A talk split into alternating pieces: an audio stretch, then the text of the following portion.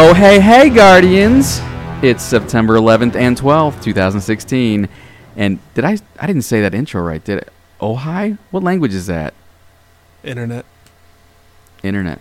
Oh. Oh, hi. Oh, hey. You're listening to Ghost Stories, a Destiny podcast. This is episode 38.5. And this week, uh, we're finally at the end of our exotic coverage. Hooray! This will be the 15th and final episode devoted to exo- 15th. Yep. Man. Two exotics. Jeez. Wrapping it all up with part two of Titans. The first exotics episode aired back in June, and oh my gosh, it's been a been a fun and crazy ride since then. But we've covered every exotic in the entire game, a whole bunch uh, that aren't in the game, like some warlock boots, um, and some was that a was that a huff gavel? Sorry, man. And some uh, some of the some of the one some of the Ones. ones Maybe ones. I'd go with ones. I think so. Some of the ones that we expect in uh, when Rise no, of some Iron of the hits one. next We're week. only so getting one. we're only getting one, but we're gonna talk about. Oh yeah, I guess one. Good enough. We're here. we're gonna do this thing. I'm uh, Helm of Saint 441. I get it. It's got I get part of it. my name. I'm X-Ray. Got uh, the Gabble House in the house. What's up, man? Um, I had a, I had a rough day today. Uh oh. So you know, we're all preparing for Rise of Iron, right?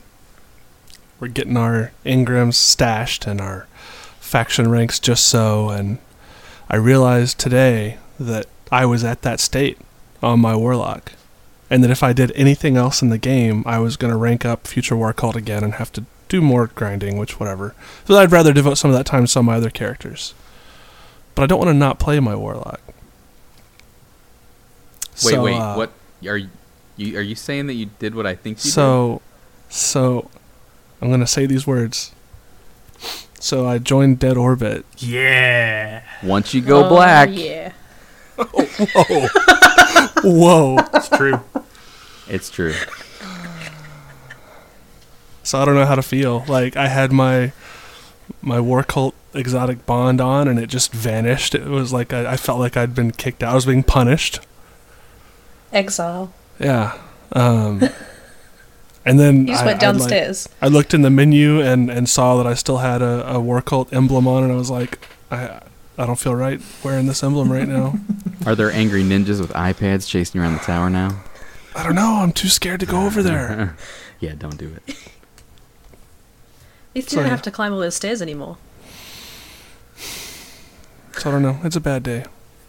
You'll be all right. Wow. Or a It'll good be day. it'll be Rise of Iron soon enough, and you can I'll, switch I'll push and- through. Yeah, Yeah. exactly. See, I had I knew I had to switch like more than a week out because I want to be able to switch immediately. Right.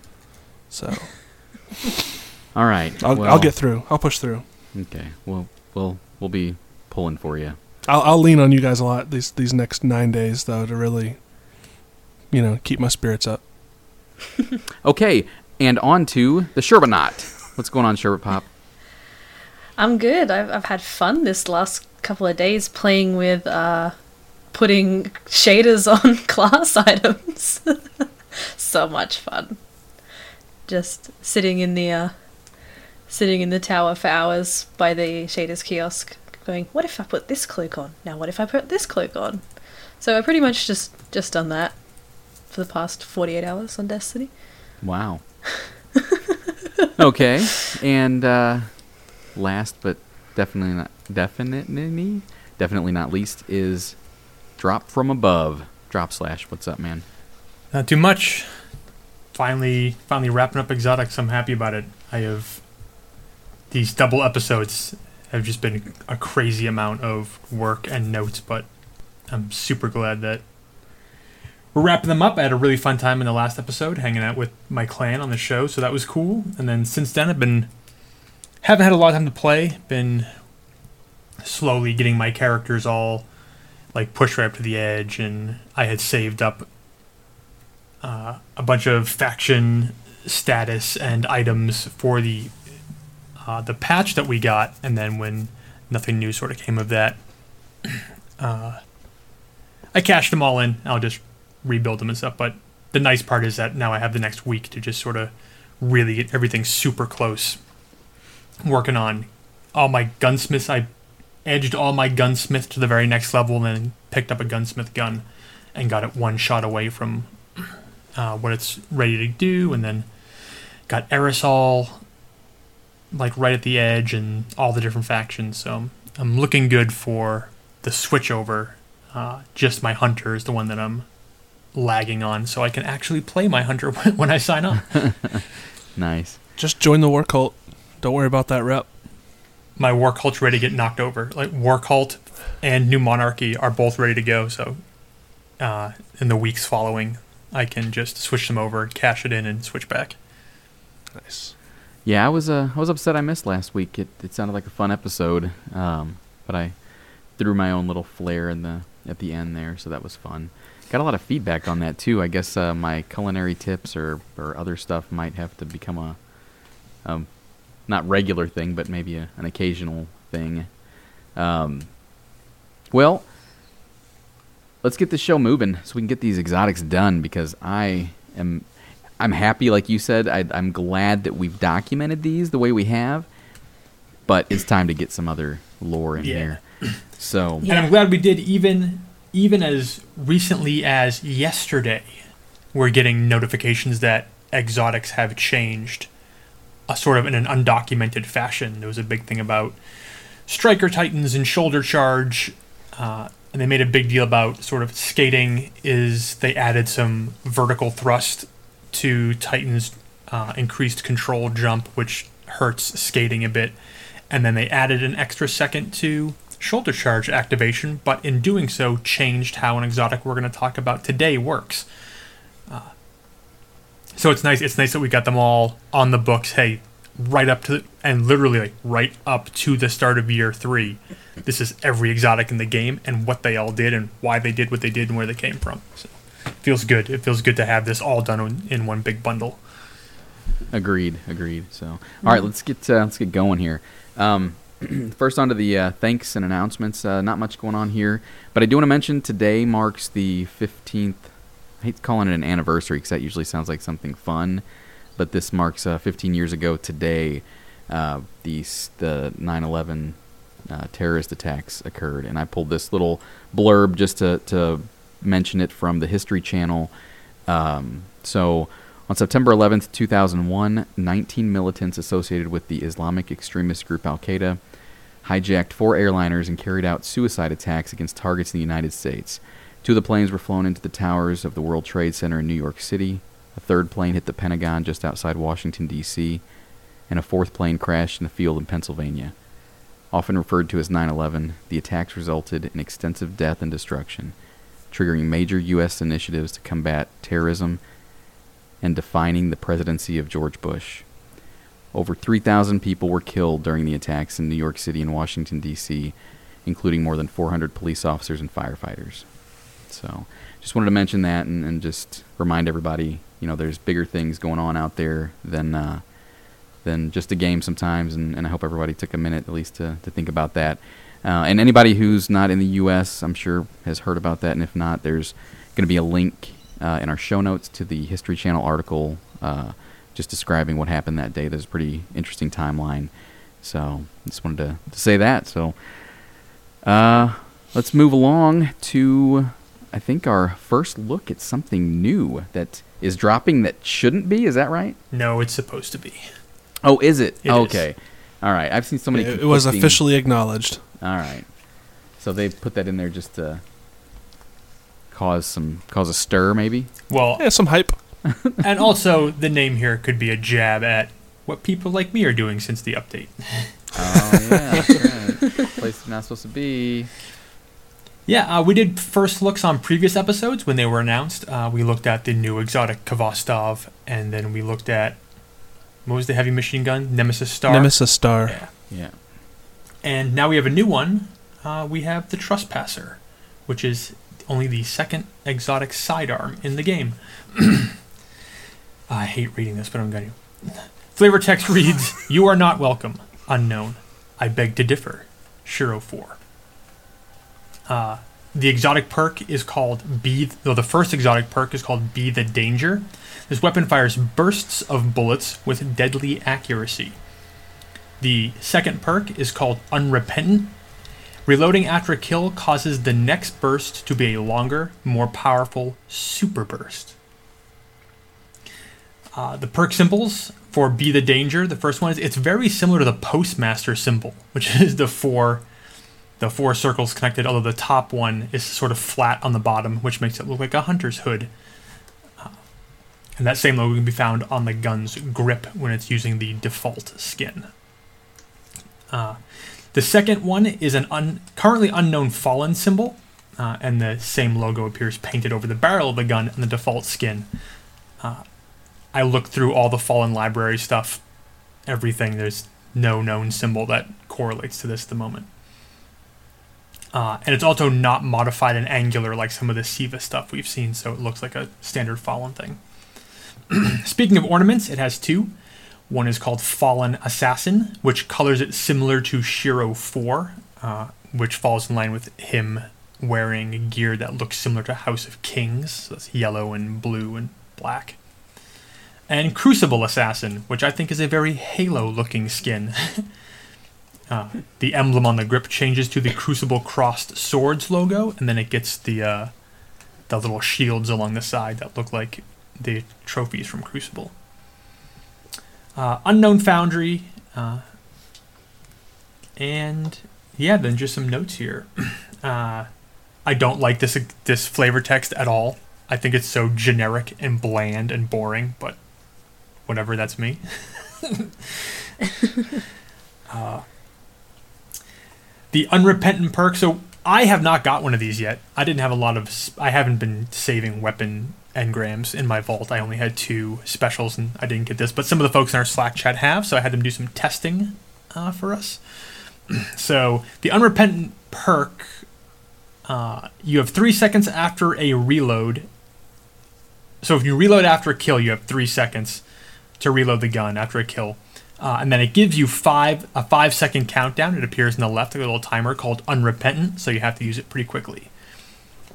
Uh, when the perk is active, the next trigger pull will produce a double burst, which is essentially a six round burst instead of the normal three round burst.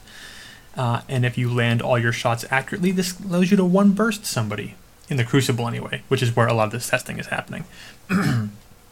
and uh, the perk does stack I had Zane and one other person in the Slack chat check this for me, and now I feel terrible because I don't remember the name.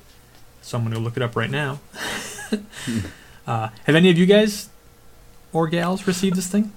I nope. haven't. I had nope. four special engrams saved up, and I got three Plan Cs and a Telesto, which just thrilled me. Nice.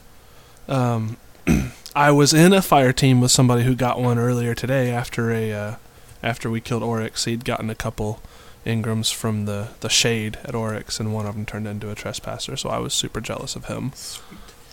Barracuda Roy is the other person. He's Barracuda Roy, I was about to say. so Barracuda and Zane, thank you for testing this. And they tested the perk does stack uh, as the reload action triggers the perk, and then the kill uses it up. So you can keep stacking the super burst. So every shot in your mag is a super burst. That's pretty cool. Yeah, so potentially that makes the gun super lethal. Because if you can one burst somebody, you can basically load up the super burst, one burst reload, one burst reload, and keep the unrepentant going. Yeah, so you, you know there's there's going to be a, a, YouTube video of somebody getting like five or six in a row in Crucible yep. with this thing, right? and like most sidearms, it respawns with ammo, so I believe it's 1818 on respawn, so you always have something to shoot with. Which is cool. Uh, is cool. It's an arc weapon, so it causes enemies to disintegrate in that beautiful arc cloud when you get kills with it. Uh, then the last thing, I, when I was looking at it, uh, it looks like a to me it looks like a paintball gun, uh, and I'll explain why. Uh, the it has a sort of like exposed rear piston and then under the barrel in the front, it looks like not not exactly like, but very similar to a 12 gram CO2 cartridge. Uh, so a lot of paintball markers have that sort of pneumatic auto or semi-automatic action. Uh, but there's also a small subsection of paintball markers that are basically paintball pistols that are used as sidearms in a lot of like skirmish and recreation style paintball matches. And this particular gun looks exactly like the Redux RO43, uh, which is a paintball pistol. And that's not unprecedented because, and I've never mentioned this because we never talked about it, but if you look at the Crow's Eye sidearm, it looks just like an old Sheridan PGP uh, paintball pistol. So, Well, this one's also. I mean, it's it's the RoboCop gun, right? yeah, that's the other reference too. Is the uh, RoboCop's? What was that one? What was his gun called? I love that uh, gun. oh man. I don't have that in the Auto The- Nine. yeah, the Auto that right? 9, yep. Although, I think in Robocop, that gun had a, like a 50 round magazine, so. Yes, I'm, I'm looking at the Wikipedia article for it right now, and that is exactly correct. yes! 50 rounds. I wish I had a sidearm with 50 round Wow. magazine in it. So you you mentioned uh, Barracuda Roy. and I got to mention this. Uh, the other night I was just messing around in Crucible and got an invite from him and Whack Job and Malice and uh, uh, Pseudo Pseudo Minus Minus Pseudo Minus. Yeah. and uh, they they were right at the end of Vault of Glass. And like, hey, you want to come help us out? And apparently they had been struggling with Atheon, and I jumped in there and immediately like killed myself Nice. on accident, and then they beat it.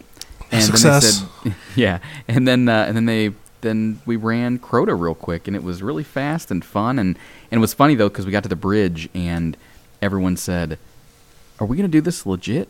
Can we do that with five people?" I said, "Yeah." I said, "Well." I've never done it with I've never done it the right way before. So there were like three people that we had to walk like talk through the through the whole part with the uh the oh the The the bridge. yeah. yeah oh, the- man. I was. I was randomly. I was playing with Pseudo Minus as well. Uh, we were doing some Court of Oryx, but before he joined my fire team, I was.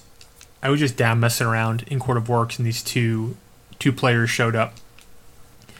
And so the tier three was Thalnok. I watched these guys probably get killed a hundred times. they could not figure out the shield drop and sword Aw. mechanic. And I'm like, wow, these guys must have never fought Crota once. Like they, they came in in year two, never had any incentive to go do uh, Crota's End, and now are completely lost on how to handle Thalnok in the court. It was really funny. That's great. But man, I had a good time. I hadn't run Crota in quite a while, so so thanks guys for for taking me through that. All right. There you go. You got to take your uh, your trespasser down into the stills and just super burst endless thrall. Apparently that's yeah. I need to get one of those first, I guess. Another cool thing that, that we've seen this week that we sort of touched on here with Trespasser because we actually have all this information uh, is everyone should definitely go to their, if, if they don't have the guns uh, on them, go to their blueprints and look at all of the new ornaments. Yes. And um, there's a lot of cool little things to see. Um, a lot of the guns get like new icons and emblems on them that we've never seen before. Uh, and I'm sure we'll touch on all that stuff one day when we go back and uh, talk about how exotics changed in year three. But um, everyone should go check it out because there's some pretty neat, neat little surprises in there. carbon fiber Mida multi tool. Yeah, I'm excited for the Arctic looking one Oh, because I want to get I want to get the shader Arctic proxy. I'm gonna look so good. Oh, because you run the hunter, you run the Spectar gear, don't you? Yeah. So you've got I want fur. that shader, and then I'll have like Arctic proxy with the fur, and I'll have that, and I'll look so good, and I'll be like, I'm gonna go sit in the snow now. Bye, guys, That's right. because there'll just, be snow in the game. just go to Hoth. there you go. It all fits. That black Mida is going to have me maining Mida multi tool again. It is so. It does look pretty so good. looking. My, yeah, I I loved looking at the ornaments in that. I loved uh, what's it, Monte Carlo. Looking. I was really so hoping the logo on Monte Carlo was going to change so we could figure out what foundry it belongs to. good. yeah. I think I think my favorite one is the shock hazard ornament for Zhalo. Uh, Yeah, that's a pretty cool Pretty one. good looking. I like uh, Invective's got a cool one, whatever it's called. The iconoclast Uh, or the one that makes it look all smashed and broken up? The smashed broken one. The, icon- And, the um, iconoclast one tri- has a new uh, logo on it. And uh, truth as well. The gold truth is great. It has a the Thesio Cruise uh, nameplate, signature nameplate on it. Ridiculous. Yeah, because, you know, what's better than a giant rocket? A solid gold giant rocket. But yeah, a lot of good stuff in there. It's, it's I kind of wish there were more exotics with, or- with ornaments, but uh, maybe that's something they'll add in updates or something. But I want an exotic ornament for my sword. yeah, Yeah, I was looking at the sword. I was very disappointed. I went down in the kiosk in order. I got the swords last. Like, oh, I so wish there was swords or something. Even if it just changed, like, the hilt of it. I want I want a black bladed boltcaster. Oh man, Oh. stop! I didn't know I wanted that. Now I do. So how are we gonna run this one? We gonna what do we got left? Helmets and boots. Helmets and boots for Titans, and then one. What are we gonna start with? then one Boots or special one helmets? way down at the bottom. Helmets or boots? Boots or helmets? Let's do. Let's start with boots because we've got an immediate change to the first one we're going to talk about. Agreed. I was hoping you were gonna say that because helmets are where it's at. Everyone loves helmets. Well, So we got our to possibly the most lore heavy exotic in the entire game is sitting in Titan helmets right now. Okay. What's our first one? The MK44 stand asides? The Mark 44 stand asides. nice. Flavor text reads, "Pardon me, coming through." Uh, year one exotic perk, be somewhere else. Increase the duration. Shoulder charge remains active, uh, and it would roll with heavy weapon ammo in year one, which was not uncommon for boots in year one. uh, in year two, the perk was still called "Be Somewhere Else." And it reads increases the duration of shoulder charge and tighter turning radius uh, while sprinting which is similar to the effect that you get if you're running a sword, where you can turn super tight. Uh, in year two, the Mark 44s will always roll with arc double down. The perk symbol is just a shoulder charge icon. But as long as we're talking about perks, real quick, uh, in the recent 2.4.0 update, the Mark 44 stand asides were changed without documentation as a result of the also undocumented changes to shoulder charge. So this is about as current as you can possibly get. Yeah, that was like, what, three, four days ago? That was yesterday. Was it? Well, Well, the the acknowledgement that there was a change Yeah, that yeah, didn't the, make it the into actual the actual patch was Yeah. four days ago or something. yeah, and then uh, Cozmo posted on the Bungie forums yesterday talking about this change. so, sh- the shoulder charge prep time has been increased by one second. Uh, attack speed and targeting tracking were slightly reduced. Makes me very sad. Uh, as for the stand asides, the act they now have the perk in addition to increased duration for shoulder charge and tighter turning radius while sprinting, they now reduce shoulder charge's prep time by four seconds, which is monstrous. Uh, so even with the the increase, that's still three seconds less you have to wait before it becomes active. That makes the stand asides very compelling.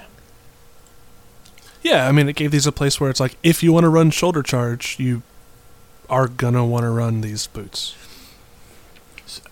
And these changes were made in response to the quote excessively deadly combination of shoulder charge and the new artifact Memory of Jolder uh, that's coming in Rise of Iron. Memory of Jolder artifact gives you basically unlimited sprint. Uh, there's no cooldown on your sprinting. So apparently they've been testing this internally, and Titans were just freight training everybody because they never Yeah. have to stop moving. Which is a thing that people were worried about from the moment they announced that artifact. Yep. so I wish I wish I could see footage of those playtests with just a striker titan who never has to stop. Uh, that would be amazing. But now this artifact paired up with the Mark 44s is still going to be pretty ridiculous. So, and we Yeah, but I feel like I feel like that's good. I mean, there you you still get that ridiculous ability, but you have to invest in it with your exotic. True. I think that's fair. Instead of before, where it was like you're just gonna get it. Yep. uh, I don't know if this is a, a reference, but the Mark 44 part, I think one of the most famous Mark 44s that we know of is the Mark 44 Bushmaster. It's a 30 millimeter chain gun that's used on tanks.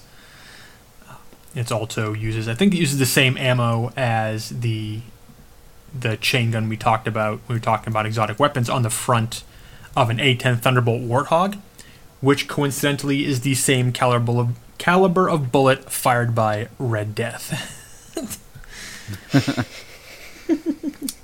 uh, and but inter- interestingly, uh, the barrel of the Mark 44 Bushmaster 2 is chromium plated for extended life, and the original stand asides were like a metallic plated color. Speaking of that metallic plated color, we talked about the Mark 44s and we talked about Ruin Wings and how the the pattern work and the color and the design on Ruin Wings is very similar to the stand asides. And how there's no exotic sets in Destiny because you can't wear more than one exotic at a time, obviously. Uh, but there is there's very distinct design similarities between the Mark 44s, Ruin Wings, and then also the Eternal Warrior helmet, which we're going to talk about. Uh, other than that, not a lot behind these. Uh, again, just raw, practical Titan exotics. like, keep running, smash things. Uh, I never, I've never worn these. Uh, I've never found a compelling re- even now with the the shoulder charge cooldown or the shoulder yeah shoulder charge prep time being reduced. Still probably not going to wear these. Uh, if I want a shoulder charge, I'm going to wear the next pair of boots we're going to talk about. so, but that's the notes on the standard that again changed, or we just this, this change was just discovered uh, in the past sort of 24 hours, even. So. Mm-hmm. Also, in year one, like, what was the point? Increases duration, shoulder charge remains active. I don't feel like that's ever really been a thing. If you're a Titan and you're getting ready to shoulder charge, you usually don't start that until you're close enough to your target that you know you can hit it. Right. I find from playing Striker for so long that I've got a pretty good feel for how long it takes to get there and how much time I have left. It's it's rare these days I miss a shoulder charge. Although I have not shoulder charged anybody since the tracking has been reduced and the attack speed has been reduced, but I still find like 85 to 90% of the time people who are getting shoulder charged they forget that it's even a thing that can happen. So So I find like I get I'll get shotgunned out of shoulder charge. That's a thing that happens, but usually it's people who go, "Oh yes, I see a titan charging straight at me. I know it's about to happen." There's some people who just stand there and are just like, "Oh, okay, well," and then they're dead. Why are you running at me? I guess I'll shoot primary at you. Oh, I'm dead. Yes. Yeah. Or- It's always You've fun. been watching me play Crucible, obviously. One of my Why is that guy running? Oh, I'm dead. Oh, one of my that- most that favorite makes things in the world is on Pantheon. Right as the match starts, you can take if you you can take the outside, and you can titan skate super fast, and usually you can get up over the stairs on the opposite side and get a nice solid shoulder charge on somebody who just started their hard scope, and it's blind t-boning hard scoped snipers with shoulder charges so satisfying. That would be pretty satisfying. So yeah, speaking of satisfying, uh, let's move on to Peregrine Greaves. I love these boots. These are like my, these boots are my secret love affair, my secret exotic love affair in Destiny. I've never used these. Oh man, I love them so much. There's more practical I don't even know if I have them. Oh, I, I love these too. There's more. I was only rec- recently I've started playing Striker, and then I was recommended to use the stand asides, and then I was like, oh, you know, I'll try the Peregrine Greaves. Oh man, Yep. never looking back. This is why I never wore. so yeah, good. this is why I never wore the stand asides because the Peregrine Greaves. So let's we'll go over them real quick uh, and talk about why they're so amazing. Peregrine Greaves, Victory from On High. Year 1, uh, the exotic perk was Peregrine Strike. Shoulder charge deals bonus damage when activated in the air. Uh, and by bonus damage, that means it is tripled. So Jeez. in PvP, a shoulder charge will do a flat 200, pretty much. Uh, with Peregrine Greaves, they will do 600. We'll talk about what that means for everybody else in the game in a moment. Uh, in year one, they carried more heavy ammo, which is standard for boots. In year two, same name, Peregrine Strike. Shoulder charge deals bonus damage when activated in the air. They will always roll with arc double down. In year one, the symbol was the shou- shoulder charge symbol. In year two, it looks like a like a super fireball. It's the it's got the shoulder charge symbol in the middle, but it's got like a giant fireball symbol around it. It looks like a super Hadoken. Uh, all right, what's in a name? I think the most obvious reference here is the peregrine falcon, which is the fastest animal on Earth. Renowned, renowned for its speed, uh, it can reach over 320 kilometers an hour, that's 200 miles an hour, uh, during its characteristic hunting stoop, which is its dive speed. I think every person grew up in high school reading about peregrine falcons and how damn cool they are. So, so I also believe that a lot of peregrine falcons, when they dive at that speed, they kill their prey by curling their talons and basically punching what- whatever they're trying to hunt at 200 miles an hour, which is awesome. That seems like it would kill something. quite cleanly. Uh, that 200 miles an hour thing is also funny too because I think it's been calculated in game that sparrows, if you took a sparrow and made it in real life, the equivalent speed would be about 220 miles an hour. So Is that SRL speeds or in regular in-game speeds? that's regular. That's boost speeds calculated, Okay. which is funny because that basically means that being hit by peregrine greaves is like being hit by a boosted sparrow. Uh, but peregrine means a bunch of other things. It comes from Latin, uh, peregrinus, which really means one from abroad, one that is a foreigner, traveler, or pilgrim. And you will be sending people traveling if you hit them with these. a couple other quick things I just stuck in here because I love these boots and I spent a lot of time on them. Uh, there was a tactical operation called Operation Peregrine. There was an Operation Peregrine 2 that involved a whole bunch of uh, paratroopers, parachute infantry. So they were quite literally uh, victory from on high. Uh, there's also an engine. The Rolls Royce Peregrine is a 21 liter, 885 horsepower liquid cooled V12 aero engine built by Rolls Royce in the 1930s. Uh, it was essentially the ultimate development of the company's Kestrel engine, which had seen widespread use in military aircraft. So that's a fun reference, uh, since the perk has to be used while you're airborne. It's like being hit with 885 horsepower's worth of liquid cooled V12 knees. Uh, it's also an astrology term for a planet with no, quote, essential dignity. Uh, and that term in astrology refers to the relative strength or weakness of a planet or point's zodiac position by sign and degree. Uh, it seeks to view the strengths of a planet mm, as though it were isolated from other factors in the sky. So, again, kind of relevant because you'll never you won't you don't see it coming. we'll talk about why you don't see it coming because you may think that you're protected from these. Guess what? You're not. uh, I looked for a long time for victory on high. It's a pr- not an uncommon term. I know it it originates sort of has like a biblical reference. I couldn't find a super hard resource. The closest thing I found here was from Psalm 20, uh, which reads, O dread protection that cannot be put to shame, disdain not, O good one. Our entreaties, O all hymned, I don't know that word, Theotokos. Theotokos. Yeah. Make steadfast the commonwealth of the Orthodox. Protect those whom thou hast enjoined to rule over us, and grant them victory from on high. For thou hast given birth to God, O only blessed one. Uh, there's a variation of that that I also found, which just reads Ye endured tortures for Christ God, O all praised martyrs, and have received trophies of victory from on high, praying continually that he save our souls.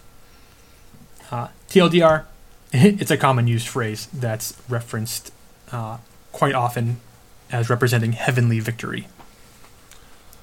And Theotokos is just a title given to Mary. Oh, there you go.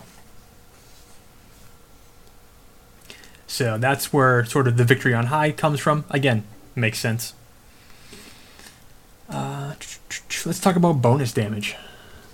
So I made a list here of things. A lot of these are specific to year one. I did include some year two things. Uh, but hey, are you playing in the Crucible? Are you a Striker Titan? Do you run shoulder charge? Do you also like to jump? Okay, I've got a list for you. Uh,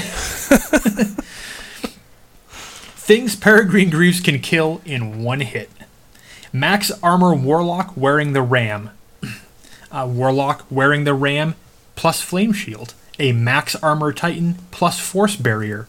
The Revive Bonus Shield. A Max Armor Hunter while they're an Arc Blade. A Radiant Skin Warlock wearing the Ram. Ward of Dawn, Blessing of Light plus Illuminated. Ward of Dawn, Blessing of Light plus Illuminated plus Force Barrier. Jeez. Ward of Dawn, Armor of Light by itself. Uh, Hunter with Arc Blade in a Blessings of Light bubble with the Illuminated bonus on.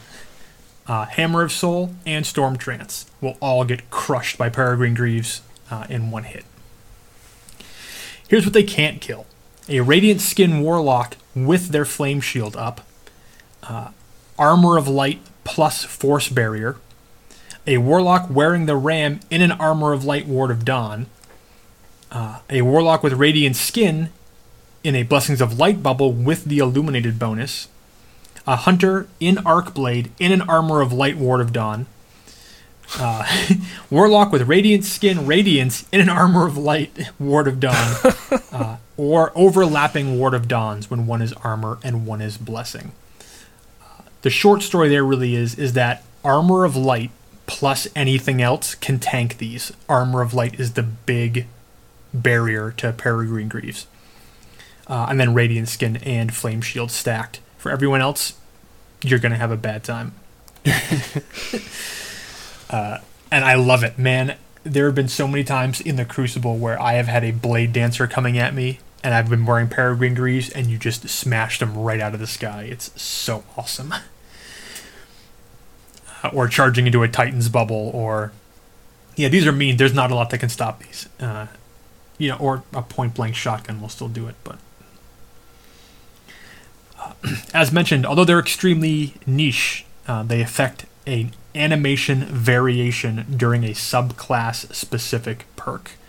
Uh, Peregrine Greaves are highly renowned for their hero moment ability, elevating a visceral, powerful attack into a potential one hit KO for a huge number of enemies and guardians in the Crucible. These became super popular uh, during Arc Burn Nightfalls that also had Brawler or Airborne. Uh, and you can still get that in Heroic Strikes now. And it allows strikers to deliver over 32,000 non critical damage in a single hit. Uh, if by some chance Brawler, Airborne, and Arc Burn were all active, uh, theoretically a striker could deliver 67,346 damage in one knee of justice. Uh, except if you're fighting the Fallen Walker in the Shadow Thief Strike, uh, which is one of the most famous Peregrine Greaves targets in the game. There's a weird calculation and damage for some reason against that little tiny arc gun on its turret. Uh, and there are screenshots of people hitting almost a million damage in one knee strike against that thing. Uh, when I was looking for the damage calculations, I found a discussion of a guy who had screenshots that were 849,768 damage. What? yeah, in one knee strike. Uh, Although it's worth noting that if you do actually, I've done this. Uh, everybody on my crew has done this. If you do knee strike that turret with Peregrine Greaves or anything, it will explode into arc damage and kill you. so It's worth it. it is, yeah. Take it for the team. It's like the most amazing hero moment if you've ever played that strike. You just run right off the balcony, charge the tank, straight on, jump in the air, and then it's like two nuclear bombs colliding. It's amazing. But yeah, the tank will go down in one hit. Uh, I call it Knee of Justice all the time, uh, or Knee of Great Justice, which is a reference to Captain Falcon, who shares a similar name, uh, along with Peregrine Greaves and that that knee is super famous in Smash Brothers. Uh, for all you Smash fans out there, Oh yeah. from I wish Peregrine Greaves made the KO noise from Smash Brothers. That would be, would be awesome. perfect. uh, now I just want to go make a montage though where I do that. Anybody out there, please make me a Smash Brothers Peregrine Greaves montage. That would be great. Uh, if you're not paying attention or you're on the receiving end too quickly, uh, you will not notice that Peregrine Greaves will light up. They have sort of illuminescent kneecaps and ankle caps. So when your shoulder charge or knee strike is primed, like you're at speed, they will light up and glow blue as the default. And when you jump or perform a knee strike, these enormous blades will come out of them. Uh, they're awesome looking. They're holographic blades. They connect from ankle to knee and then extend up almost the entire thigh. They're just like these huge blue blades that come out of the knees. They're awesome. Uh, if you're a striker, you can see them by wearing them and shoulder charging in, in the air and looking straight down. You can see the blades come out. Uh, and if you're running around in the tower, you can see them just light up. You won't see the blades, though. I don't think they extend in the tower. No, it's just jumping and running, I think, in the tower. Does it? Yeah. So they're awesome. It's a cool little thing that it's easy to miss, but it's a really cool effect. Yeah, I've been wearing them for a while. I didn't even know they had the blades. They take shaders really well now too, Peregrine Greaves. Uh, because I wear Dead Orbit shaders, they're always black with the blue kneecaps. They look really cool. Uh, the default is white and gold. Uh, and then one of the known bugs after the 2.1.0 update was that Peregrine Greaves did not appear in the exotic armor kiosk, which is sad face. So, but those are Peregrine. I like, just just go to YouTube and type in Peregrine Greaves. There are so many amazing montages of Titans just smashing people into nothingness with these. It's so hilarious. Uh, but you'll see like Sunbreakers will pop their hammers and then immediately get killed, or a Stormcaller will use Storm Trance and then immediately get killed, or Arcblade will get popped and then immediately shut down. Uh, defenders getting smashed out of their bubbles. It's just it's an all around good time if you're a striker Titan. So, and interestingly, the so this is the two pair of boots that are available in the game for Titans. Both of them are striker specific. So there's no defender boots and no uh, Sunbro boots yet. I guess it kind of makes sense because, I mean, to to a, a degree, the striker focuses on like fists and punching, but uh, out of the three Titan uh, subclasses, it's the most focused on running and Yeah, jumping. So it kind of makes sense for the boots to be more focused on them. like we talked about last episode, the Ward of Dawn hamster wheel that could totally be defender Exotic. That would be a boots. great a great boot perk. Yeah. Bring it. Uh, then we have one more pair of boots to talk about that are not available in the game. Those are the Dune Marchers. So these never made it, uh, much like every exotic pair of boots for Warlocks. Dune Marchers. Flavor text reads Whether on solid rock or a shifting sand dune, the inexorable sand eaters never slow their pace. The perk is Speed Demon, increased sprint speed, extended slide distance, increased movement speed while aiming your weapon, and tighter turn radius while sprinting. All right, I'm immediately glad these never made it into the game. That sounds terrifying to give to a striker. So the sprint speed and slide distance is a blade dancer perk. Increased movement speed while aiming is the radiant dance machines perk, and the tighter Mhm. turn radius appears on the Mark 44s and when you're playing in Right. third person. But these are all just mashed into one pair of boots. Uh, and it's kind of ridiculous, especially considering where they're coming from. I can just see all the yeah. slide shotgunning happening. Oh goodness. Well, this would be crazy too. Again, I feel like this would be more striker specific than some of the other classes, but increased sprint speed. Ba- I mean, if these came out when Taken King before the recent adjustments, increased sprint speed would have gotten you into shoulder charge prep faster. You can shoulder charge out of a slide, so being able to slide extra far and then immediately shoulder tackle out of it would have been ridiculous. uh, and then your recovery with the increased movement speed while aiming your weapon, you it would be shoulder charge shotgunning nightmares. Strikers would just be like the what's the dude from Overwatch? Die, die, die, die. Death Blossom. Not to mention you Reaper. have the tighter turn radius like um Stand Asides as well. So it's like all the things in one. Yeah. It's so awful. this would have made like this would have made uh, shoulder charge unstoppable. The guy at Bungie that made that was a Titan. Then a couple warlocks and a hunter came in like, uh, no. Uh, no. yeah, it's. that- I'm not surprised we don't have it because it's looking at it. You're just like, wait, were you trying to break the game? like, when you see those perks, you, I can just think of so many ways that would make Titans just so OP. It's awesome. Were they try? Were they trying to break Crucible? Well, that's the thing. I feel like this happens a lot, and we've even seen this recently in some of the adjustments that are made where the Crucible has its whole other set of challenges. So when the game gets balanced with both PvE and PvP in mind, uh, you look at a perk or an ability and go, "Wow, that's amazing!" in PvE, and then it's totally game breaking in PvP. So I think somebody looked at these and said, "Wow, this would be awesome to just like oh, I'm gonna run around and c- be collecting materials on planets and generally just like doing outdoor activities on my Titan." And then somebody took them into the Crucible and ran everybody over, and they said, "Maybe we shouldn't add these." Uh, so the perk symbol is the symbol. It is not the Sand Eater's Legion symbol. Uh, it is actually the symbol for the entire Sol System Cabal detachment.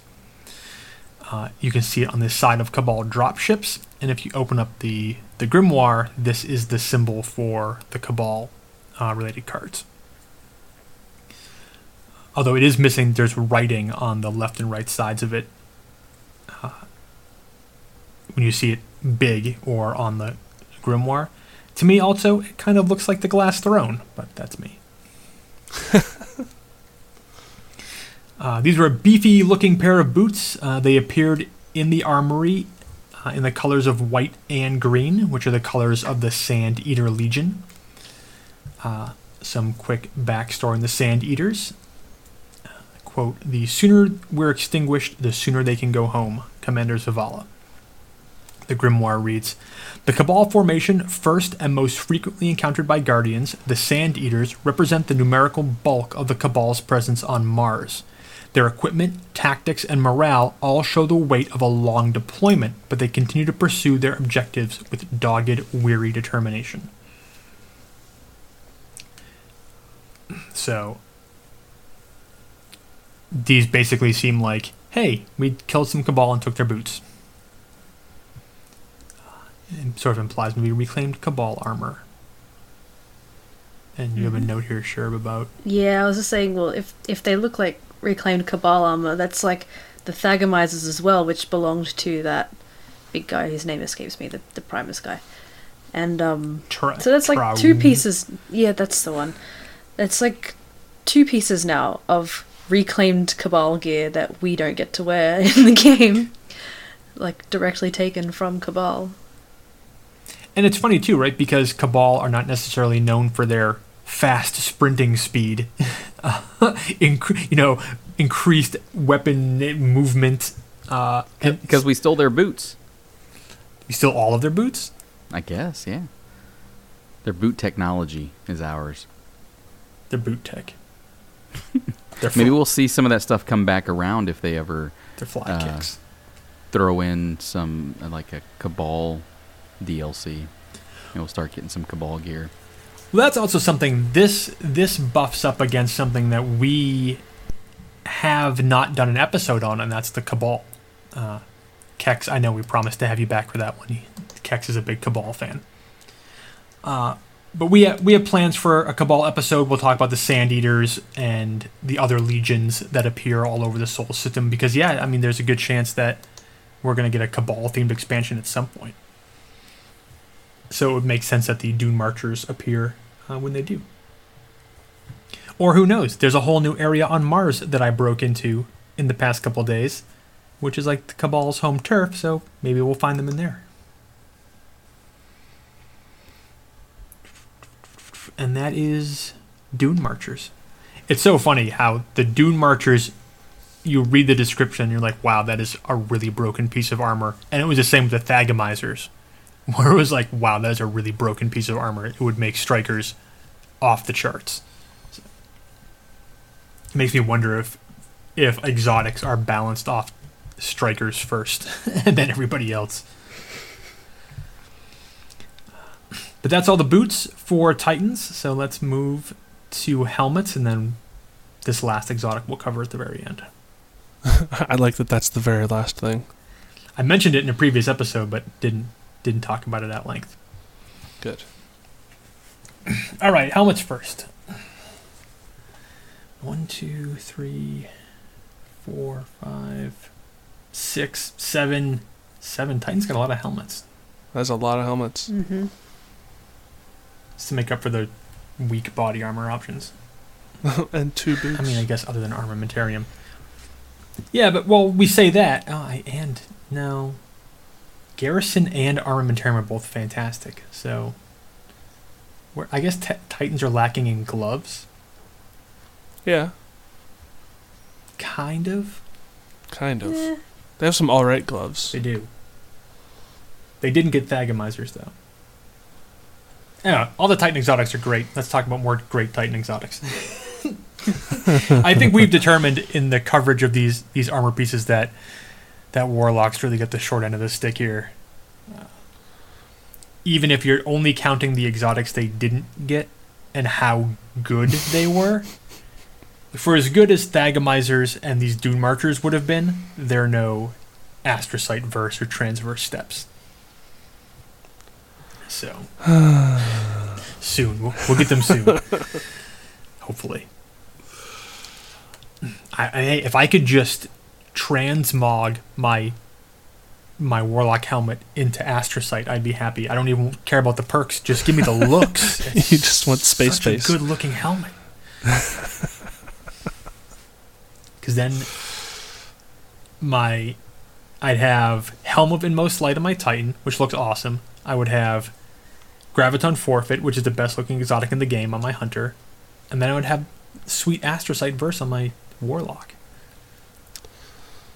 It'd be a game about the best hats. All right, helmets. The First one, an insurmountable skull fort. Flavor text reads Brain Vault Sigma, Actium 9, Cranial Dreadnought, Invincible type. The exotic perk in year 1 is called Improved Transfusion. Kills with Storm Fist immediately trigger health regeneration. You also respawn with full melee energy. In year 1, it carried Impact Induction, which was melee's uh, reduced grenade cooldown, and Infusion, which is replenish health when you pick up an Orb of Light. In year two, same name, improved transfusion. Kills with Storm Fist immediately trigger health regeneration, respawn with full melee energy, but also gain a second melee charge. In year two, it rolls with hands on, which is just super energy from uh, melee kills, and it will, they will always roll with strength, which makes sense. Uh, the perk symbol is the fist from Storm Fist with a hexagonal background. from the Juggernaut perk. Uh, so let's talk about the name and the flavor text, then we'll talk about what these perks do and why it's a little bit unique for this helmet. So, I mean, insurmountable, not a difficult word here. Something that is too difficult or too great to overcome. Uh, Skullfort is Castle Grayskull from He-Man. so with this helmet, you have the power. No, uh, I mean Skullfort's sort of like a made-up word here. I looked up Skullfort, 900 pages of results just referencing this helmet. So I don't think it's that difficult to break it into its two base words, skull and fort, which is a a, protective domicile for your skull. There you go. Same with brain vault. Yeah, they got them all here. They're only missing Dome Shield. Oh, I wish it said that now.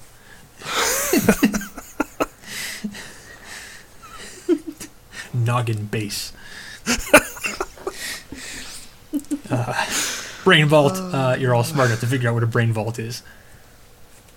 I mean, it could be some crazy golden age tech, but um, I, I doubt it. Sigma.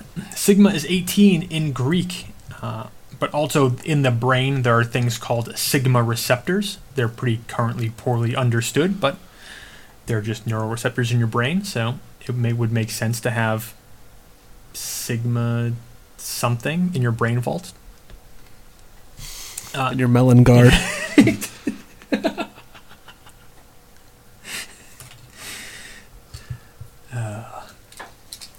and your your noggin safe. Uh, Alto Sigma is the main boss for Mega Man X. This helmet looks nothing like him, but he was a great boss. Uh, Actium, though, is a word with a lot of history behind it. Actium was the name of an ancient town on a promontory in western Greece and northwestern Arcania. Ar- no. Yeah, Arcania at the mouth of the Ambersing Gulf. Uh, Actium is chiefly famous as the name given to the nearby naval Battle of Actium, in which Octavian won a decisive victory over Mark Antony on September 2nd, 31 BC. Uh, this was the decisive confrontation in the final war of the Roman Republic. Uh, Octavian would go on to become Princeps and then later Augustus so I think he's most commonly known as Augustus in Roman history, but this was the the last big win. So this is a pretty steeped in history uh, word here. As to the nine, I mean nine shows up all the time in Destiny, and we shouldn't be surprised by it. Here it's in Roman numerals. Uh, so maybe I don't know. It's made out of strange coins. I don't know. or, yeah, something like that. Cranial dreadnought.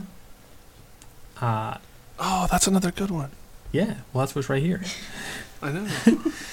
Uh, although worth noting that it is spelled differently from the dreadnought, which is Oryx's ship. Uh, although they mean the same thing, they're alternate spellings of the same word. So I don't know. They're using the O U G H T here to to keep it separate rather than the A U G H T used to describe Oryx's ship, but they're the same thing. And it makes me wish his helmet was shaped like a battleship. Should have gone with uh, coconut cover.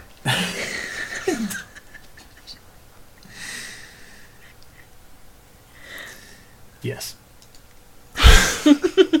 uh, I'll be here all night. yeah, please. I can't. I can't wait till this episode airs, and then people just start tweeting these at us.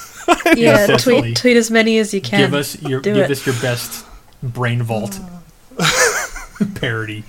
Skull Fort, Brain Vault, Cranial Dreadnought. Dreadnought. Bring them on. Noggin shield, whatever that whatever we're calling them. Uh, the perk, although the perk doesn't say it in the text, it says it in the name. Improved transfusion. This is essentially the striker perk transfusion, uh, which restores your health on a successful melee hit. Uh, it allows, so this will give you that perk, and it allows strikers to select another perk from the tree, such as aftershocks or headstrong. So this is the it's like the striker version of cauterize. I always run transfusion for the most part. Uh, very rarely I'll run aftershocks for lightning grenades, double lightning grenades, uh, and aftermath on Fist of Havoc because you get that sort of one extra burst or one extra pulse of arc energy that people never are ready for. And I believe that the Headstrong perk enables max armor for Striker Titans. Uh, although this helmet, despite all this, is probably the most well known for the Daft Punk design. this this is the helmet with the dots on it that change all the time. Uh, I don't know if it's animated on last gen. It definitely is on next gen. Oh yeah, yeah. It is. It is up all night to have fun. Sweet. Uh, Skullfort has always had a reputation for playing nice with shaders. Is that true? Uh, oh yes. I don't know. Though for a while owned female characters. So in year one, this helmet did not take shaders, as a lot of exotics did not, uh, and even into year two. But if you were a female Titan, it would change color. Uh, it played nice with shaders only for female Titans. Kind of similar to how the colors on Mask of the Third Man change based on character gender. So it's a nice little perk there. uh, much like normal transfusion, improved transfusion will proc on shoulder charge even if the actual melee hit itself is not currently ready. Uh, so this doesn't affect the helmet too much because shoulder charge is awesome like that. Uh, uh, shoulder charge counts as an arc melee kill even if your melee is not charged, so it always procs transfusion, which is awesome. The second melee charge doesn't really help shoulder charge at all. It's not like you can strike twice in a row, because if you could, that would be amazing.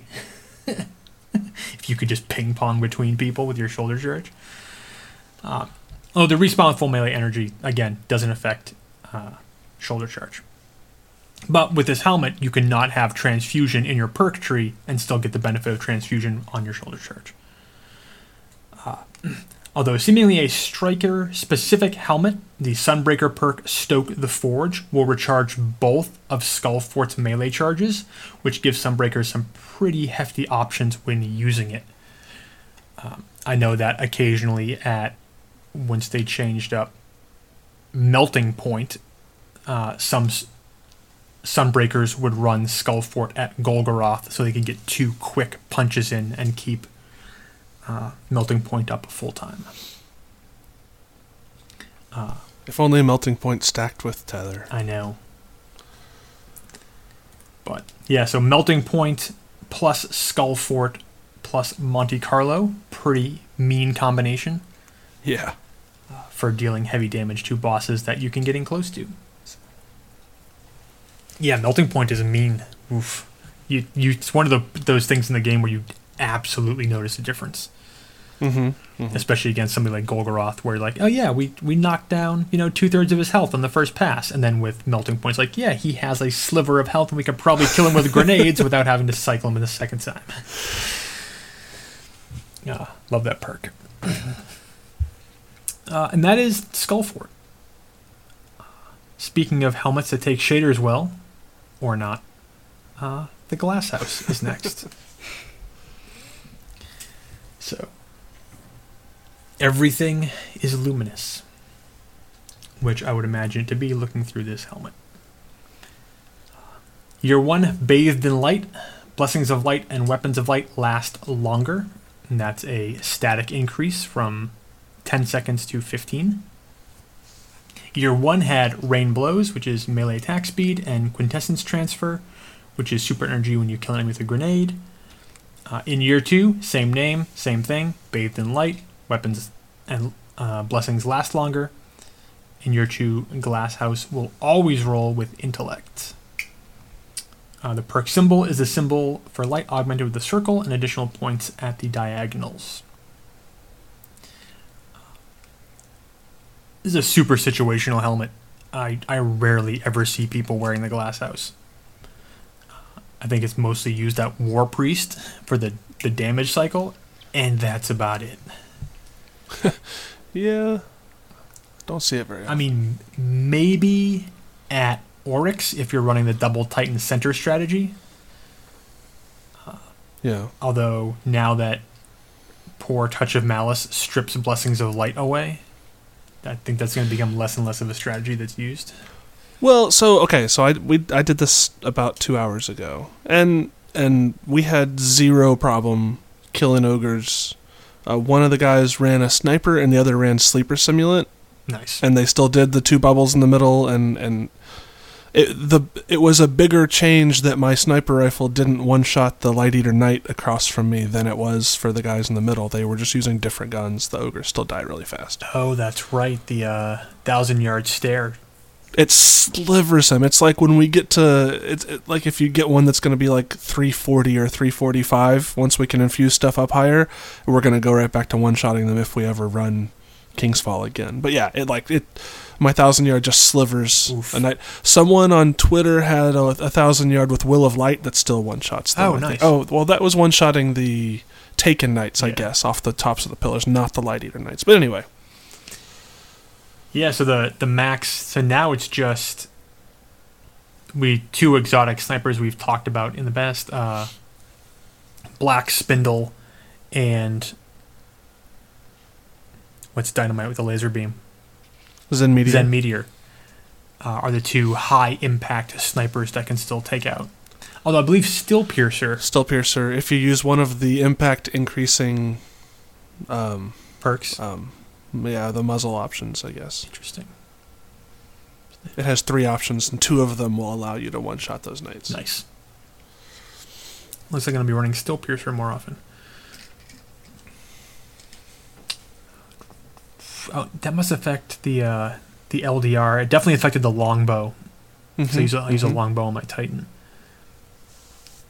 Uh, that's unfortunate, but I mean, it was mostly done for to stop people from sniping out supers in the Crucible. Yeah.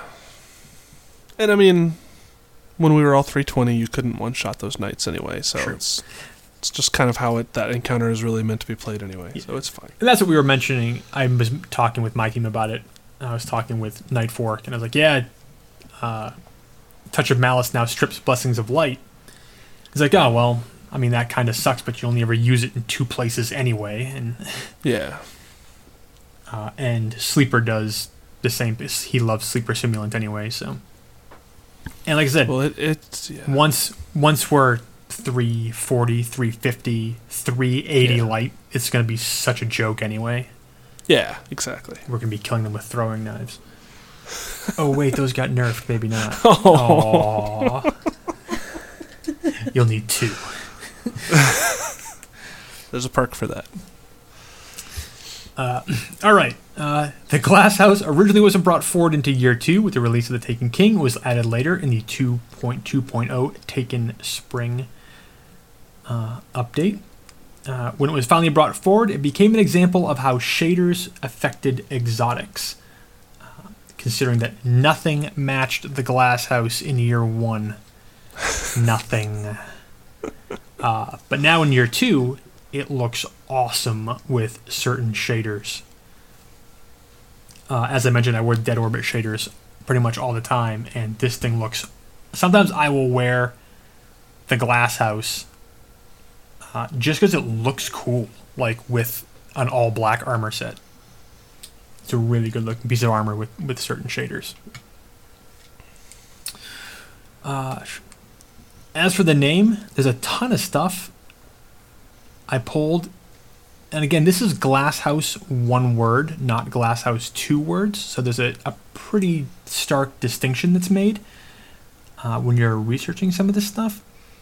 The oldest reference I could find uh, was to a military prison, a British military prison called the Glass House. Uh, the first military prisons were established in 1844. The term glass house originated at the military prison in Aldershot, which had a glazed over roof. Over time, uh, it came to be applied to all British Army prisons. So, that's where glass house sort of not comes from historically, uh, but uh, is the historical reference for it. There's also a science fiction novel by Charles Stross uh, called The Glass House, or I think maybe just Glass House. Set in the 27th century aboard a spacecraft adrift in interstellar, st- interstellar space, Robin, the protagonist, has recently had his memory erased. Uh, he agrees to take part in an experiment during which he is placed inside a model of a late 20th, early 21st century Euro American society. Robin is given a new identity and body. Major themes in the novel are identity, gender determinism, self image, and conformity. Uh, he's placed in the body of a woman named Reeve. I thought that was interesting because the Guardian is like a 27th century character, potentially adrift in space. We have no Mhm. memories, yet we are controlled by late 20th, 21st century Euro American people, or some of us anyway. but when I was reading through the synopsis and a little bit of the book, it very much reminds me of things that exos go through, and there's some other language that's used here. Robin, a human male, is recovering from a memory excision process in a rehab center. He remembers nothing of his past life, though he suspects that he lived through a traumatic time as a participant in a series of wars that raged many years before. He agrees to sign up with a radical, isolated social experiment that will attempt to recreate the forgotten dark ages of the late 20th and early 21st centuries. So there's definitely thematic similarities there between this novel uh, that carries the name The Glass House, and possibly the plight of either Guardians or more specifically Exos, uh, who remember nothing of their past but were soldiers that raged in some pretty heavy duty wars. Uh, other fun stuff's in here? The Glasshouse Project, which is a terrarium lamp project by a Czech designer named Kristia Pej- Pojevra? Pojevora? Sorry about mangling your name. Christinian. Uh, it's called Glasshouse. They're pretty cool. They're terrariums with lamps inside them. Uh, it's a pretty famous hotel in Edinburgh. Uh, not that I think that has anything to do with. Oh, I included this here because I figured people would. Where did that just go? Oh, uh, would appreciate the fact that this particular hotel. Where to go? Uh, hotel 77 bedrooms, of which 20 are suites, all named after speci- specific brands of whiskey. Nice. There you go. then the last reference I have is the 1975 R&B single called "Glass House," all one word, by the Temptations. Uh, but it was written by uh, James Carmichael, Ronald Miller, and Kathy Wakefield, who are collectively known as Charlemagne. Bum, bum, bum. So my hope is that this song is always playing inside the glass house.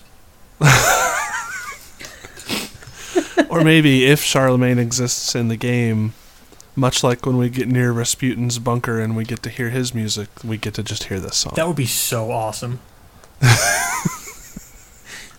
it's like Rasputin has like these weird Russian news broadcasts and classical music, and Charlemagne has Motown. I'll take it. I will take it. that would be awesome. Uh, all right. And that's the glass house. Uh, again, I do not see it very often. It's super situational these days.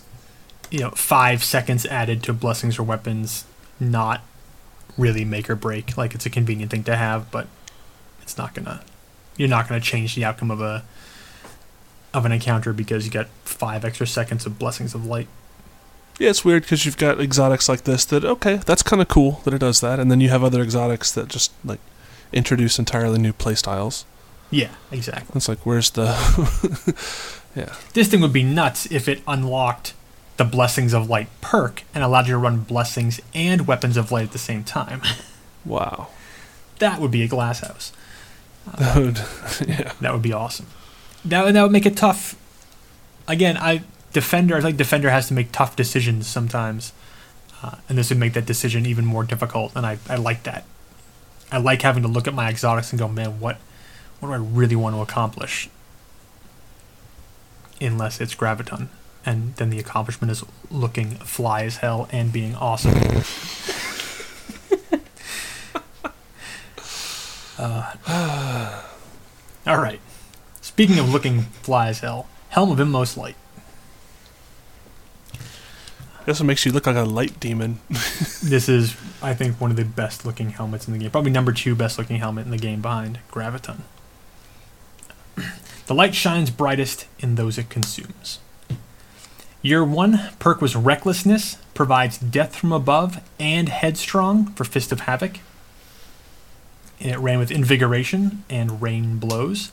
In year two, same perk, Recklessness, provides Death from Above and Headstrong for Fist of Havoc, and it will always roll Intellect in year two. Uh, the perk symbol is a slight variation on the Death from Above perk symbol, with the bottom being angled instead of flat. Uh, yeah, I love this thing. This is the I I've got I've got arc energy horns smashing through the top of my helmet. uh, it takes shaders really well now, and it looks really cool in black. Uh, So go get some dead orbit shaders. If you can't if you can't tell by now, I love me some dead orbit shaders. Just wear the old guard. I love the old guard, but it gives you that weird tiger stripe camo in, on some things that I just doesn't just doesn't do it for me. And it looks terrible Yeah. with Aspernet on hunters because it makes your your bib white with tiger stripes on it. Doesn't Revenant have like a dumb pattern on it too? Revenant has black black on gray camo. okay. Yeah, I've been wearing bitter steel a lot lately. Uh helm yeah, helm of the inmost light. So when I when I was researching this, I didn't have to research far because what I don't know that this is the reference particularly that they're making, but I listed this one first because it's the mo- it's really relevant to me. We'll with the second entry here in the notes, we'll find out where even this deeper where this reference comes from, which is probably the real reference here. Uh, so for me, the first reference is Current '93, which is an amazing. They were a highly influential experimental band. Uh, Genesis P-Orridge was part of them for a while. Uh, but they produced a trio of albums called the Inmost Light Trilogy, uh, the second of which contains the track The Inmost Light. That's all the Pretty Little Horses.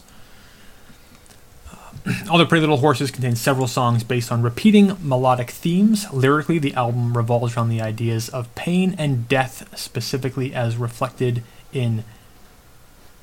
Man, I practiced this word. Uh,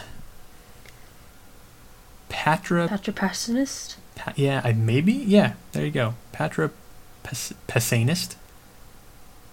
Passionist? P I A. S S I N.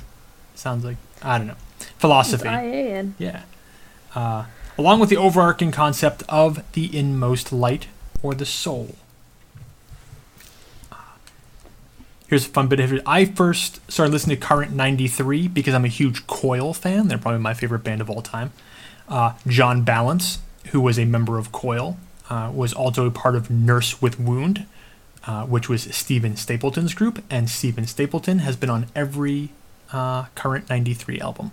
So there's a link there. They're all pretty f- I, famous is the wrong word, but they're highly, highly influential, sort of experimental, ambient, weird music bands. Coil of which is my favorite. Uh, they also have a track called "The A Dream of the Inmost Light" on the Foxtrot compilation, which is one of my favorite compilations. Which is all just Coil, Nurse with Wound, Current '93 stuff like that. Um, as for that fun word that I could not pronounce, that sure saved me on, uh, patripassianism. In Christian theology, patripassianism, uh, where, uh, or Sabellianism in the Eastern Church, uh, is the non-Trinitarian or anti-Trinitarian belief that God God the Father, Jesus, and the Holy Spirit are three different modes or aspects of one uh, monadic God, as perceived by the believer, rather than three distinct personas within the Godhead. That there are no real or substantial differences between the three, uh, such that there are no substantial I- identity for the spirit or the son. So it's basically folks who don't don't buy into the Holy Trinity thing. Uh, to which I made a note: the Traveler, the Guardian, and the Holy Ghost. They're all the same thing. Maybe I don't know. Doesn't matter if you're in the receiving end of death from above. All agents of the light. Correct. Yeah, yeah, there you go. So, but I like, I mean, I like it anyway. As for where all this inmost light stuff, oh, would I have it here? Oh yeah. So the inmost light trilogy is where the long shadows fall, all the pretty horses, and the stars are marching sadly home. Uh, but all this is influenced from something much, much, much earlier, uh, and that is from Arthur Machen, who was an author. I like that he's an author and his name is Arthur. Uh, Current 93 drew all of this influence from renowned mystic and fantasy horror author Arthur Machen, uh, who is the more likely reference for the name and the flavor text of this helm.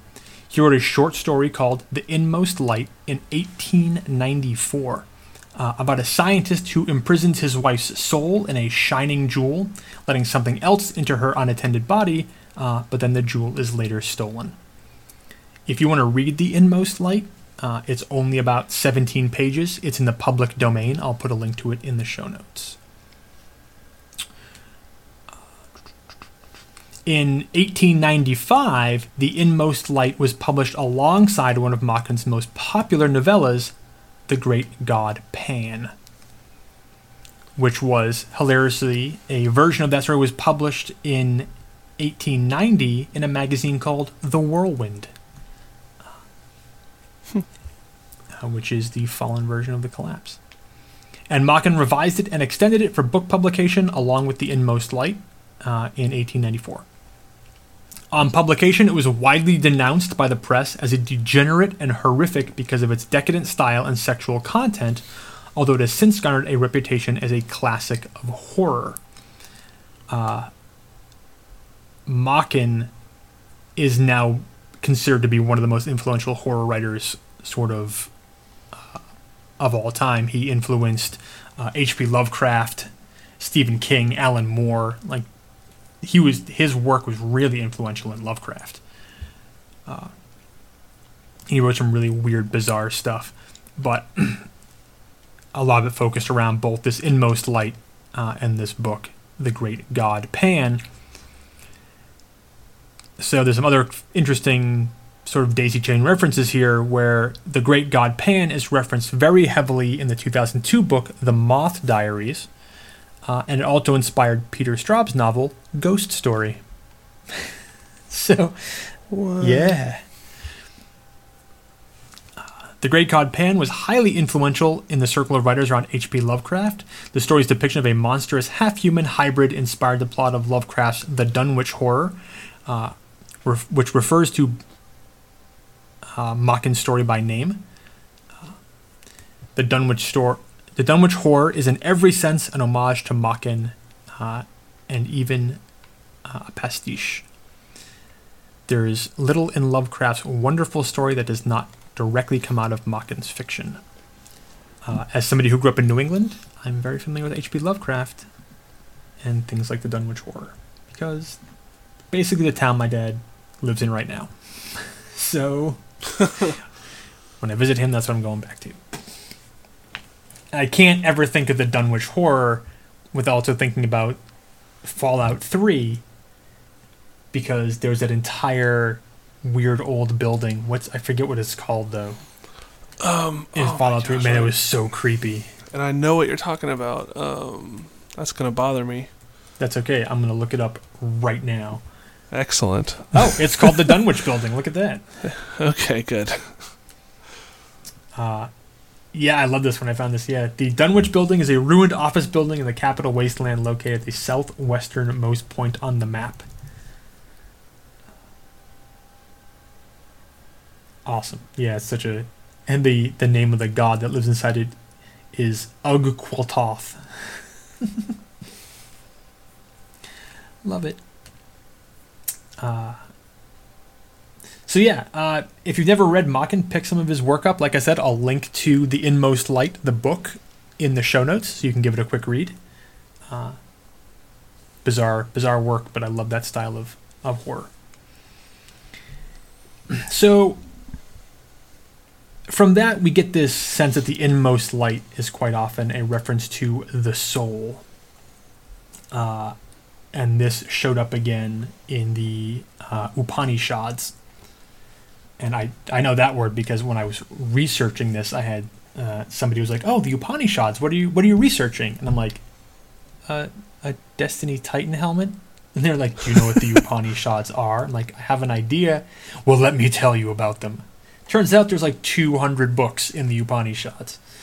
Uh, the Upanishad are a collection of texts that contain some of the central philosophical concepts of Hinduism, some of which are shared by Buddhism and Jainism.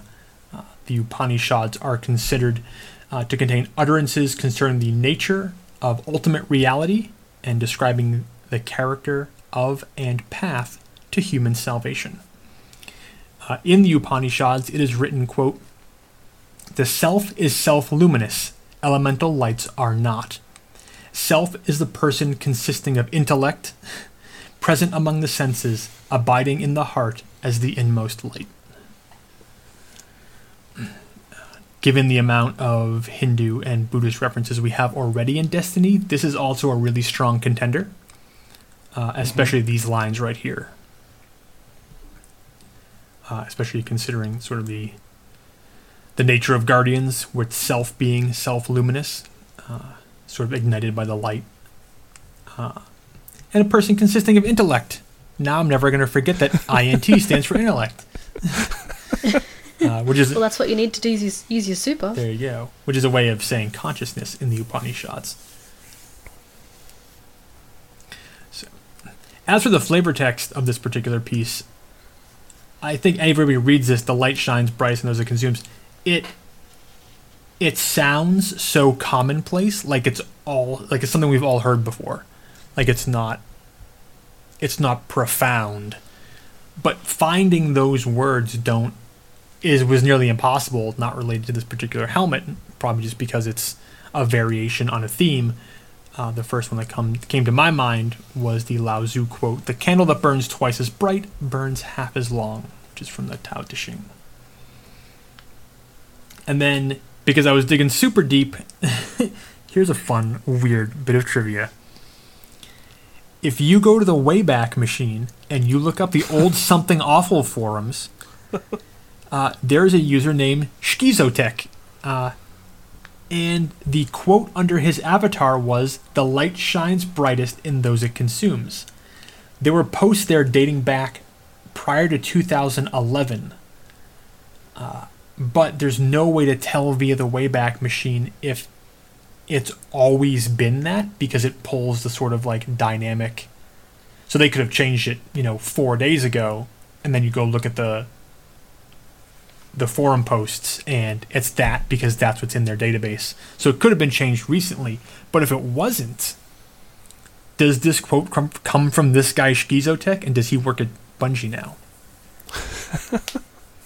Uh, a lot of his posts were video game related, so who knows? Uh, Schizotech, if you work at Bungie and you hear this, can you please confirm that you created this phrase and then slapped it on this helmet? Because that would be awesome. But that's Helm of Inmost Light. Uh, sure, but I think it was you who was talking about getting used to Death from Above. Yeah. I, I I like it though now. Get got used to it pretty quick. Um, I think I got. I don't think I have the helmet. Maybe. I, oh no, I probably do have the helmet. I just don't wear it.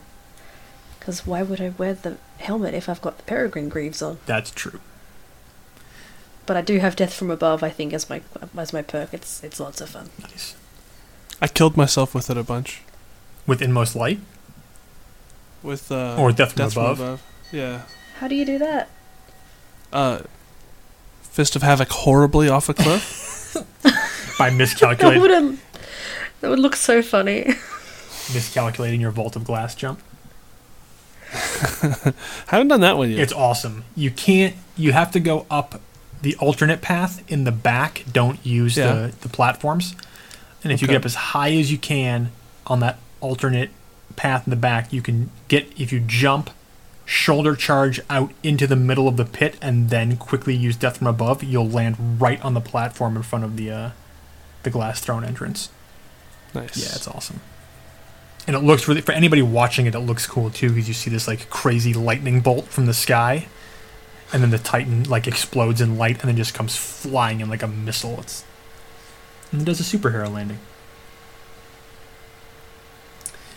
Uh, I wear this all the time when I'm just out on patrols and screwing around on Striker, just because I love having Death from Above and Shockwave. Uh, just Sorry, I can't tell if somebody just knocked on my door or if my dog is being weird. I'm gonna go investigate. I'll be right back.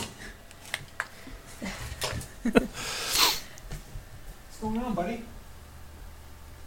Hi. It's probably just the dog. Yeah, it sounds like the dog. Sometimes dogs know things, though. Unless he talks to random people like that. Oh going, crap! X-ray's back. I'm here. Just been listening. Speaking of dogs, I watched um that HBO show. What's it called? The Oh, yeah. Leftovers. I watched the first episode of that earlier Uh-huh. today, and when this is spoilers for like the first five minutes of that episode, so whatever. When that dude rolls up and just shoots that Uh-huh. dog, I almost turned it off because that dog looks. that was a is a healer. It looked just like my old dog. Oh, I was like, you bastard. it's Just a, my But I kept watching it. Just my dog. It's a good show. I like that show.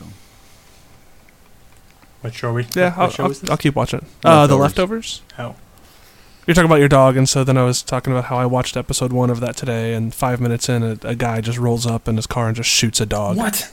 and I almost turned it off because it looked just like my old dog. That's horrible. It was really horrible. Later on, they show that it might not have been that horrible, but It's still horrible. it's pretty horrible. My dog's name Anyway. is, uh, well, when she's a rescue, and when she was found, she responds to the word sugar as her name. But then I decided to change it to Chigurh, like Anton Chigurh from No Country for Old Men. and now that's my fun secret. And I told Seth Dickinson that, and he thought it was really weird. Seth, I remember, I remember was seeing weird? that Whoa. conversation actually. Yeah. I think he used the word disturbing, but she's awesome. She's the, the he meant it as a compliment, I'm sure. she's the I think so. the mellowest, most chill dog. Speaking of shows, I mainline binged uh, Jonathan Strange and Mr. Norrell on Netflix, the BBC show. Oh man, Okay. it is so good. It's only seven episodes long, uh, but it's all about magic in England in the 1800s, and it's fantastic. I'll have to check that out. I just finished uh, season three of Silicon Valley, so I'm looking for something else to watch. That was good. Do you watch *Halt and Catch Fire*? No, I don't know that one. Ooh, it's really good. It's about the rise of computers in the late 70s and the early 80s.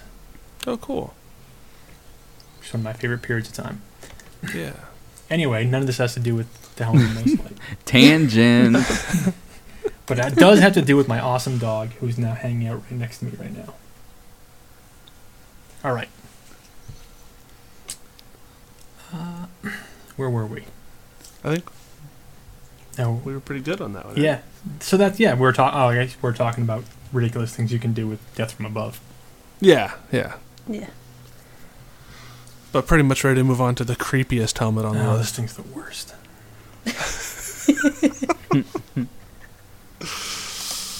Of course, we mean the Eternal Warrior, Yeah. Uh, yeah. which just the the face on it has freaked me out since I don't know forever. There's, I don't know. I don't want to see it. Absolute unflinching resolve. Uh, That's Even the, that uh, flavor flavor text, it just makes it worse. It's like unflinching, unmoving face. Stone faced. Yeah. Absolute it? resolve. And you're just like staring at it, and it's staring at you, and you. no, I'm out. I can't do this. every time I look at it in the inventory. Yes. It's like Yeah, I'd, un- I'd rather see absolute somebody. unflinching. I'd rather see somebody wearing a ram or stag skull. That's less creepy to me than this weird stone face. it is. with a wolf on top. dude. Stack with the wolf. Ooh, that's ooh, that's a tough call. That was okay. Hey, you should see if you can have the wolf head on and then Eternal Warrior. Okay. Today's project. Uh, yes, as Sherp calls it, looks creepy as hell. Exotic perk year one, Resolute, provides Unstoppable for Fist of Havoc. Uh, I mentioned also on Helm of Inmost Light that has Headstrong for non Titans. Headstrong is the perk that increases the leaping distance when you're on the ground using Fist of Havoc. Uh, it also gives you plus one agility Unstoppable, which is the perk this gives you, is that you are harder to kill using Fist of Havoc. It increases your armor by one. Similar to Skull of Dire, Ahamkara, and Nova Bomb. Uh, it used to roll with Inverse Shadow and Infusion, uh, which are pretty much the, the killer perk set uh, for year one. Inverse Shadow gives you more super energy when killing minions of the darkness, and Infusion replenishes your health when you pick up an Orb of Light, made it sort of the go to for Crota and stuff like that. Uh, year two, same thing. Uh, gain Unstoppable for Fist of Havoc. In year two, uh, it will always roll with Int, Intellect, um, but other than that, it can roll any other perks. And it, the perk symbol is Unstoppable. Uh, I don't have a lot of notes here for this, most because I just don't didn't want to have to look at it. uh, obviously, Eternal Warrior. We've actually talked about uh, Eternal Warrior before, as referenced by a bunch of other different things. Uh, so it's not uncommon where that word comes from. It's not like it's a, a particularly special name. Yeah, the comic book character, right? Yeah, it was the comic book character. There's the series of novels. We, I think, we believe we talked about Hawkmoon. We talked a lot about the Eternal Warrior series. Hmm. Yeah, Mhm. I think of the video game Eternal Warriors, which was a hilarious and terrible Sega Genesis and Sega CD game. I was Eternal Champions. Eternal Champions. Man, I still think it's the same thing. uh, we mentioned before we talked about Ruin Wings that the wing symbol on the side of Eternal Warrior, that exact same wing model, is also found on uh, on Ruin Wings. Uh, Eternal Warrior also bears a striking similarity to the Helm of Saint 14, which we haven't talked about yet. It has the mount for the Mohawk, but it does not have the Mohawk. Uh, and then the two top plates where the face appears on Eternal Warrior uh, are basically sort of cut in half, uh, where there are full plates on Helm of Saint 14. So, I don't like to think this is Saint 14's face under his helmet. that would make me very sad. Also, Saint 14 was an EXO, and that's not Yeah. an EXO face, but it's still super creepy. But I mean, so I don't know. Eternal Warrior very much like that's literally what Guardians are, given their immortality. Uh, and I don't know. This this thing came and went. Like this, I think th- this helmet was data mined, and people found it. Were like, oh man, look at this awesome thing! It's the Eternal Warrior.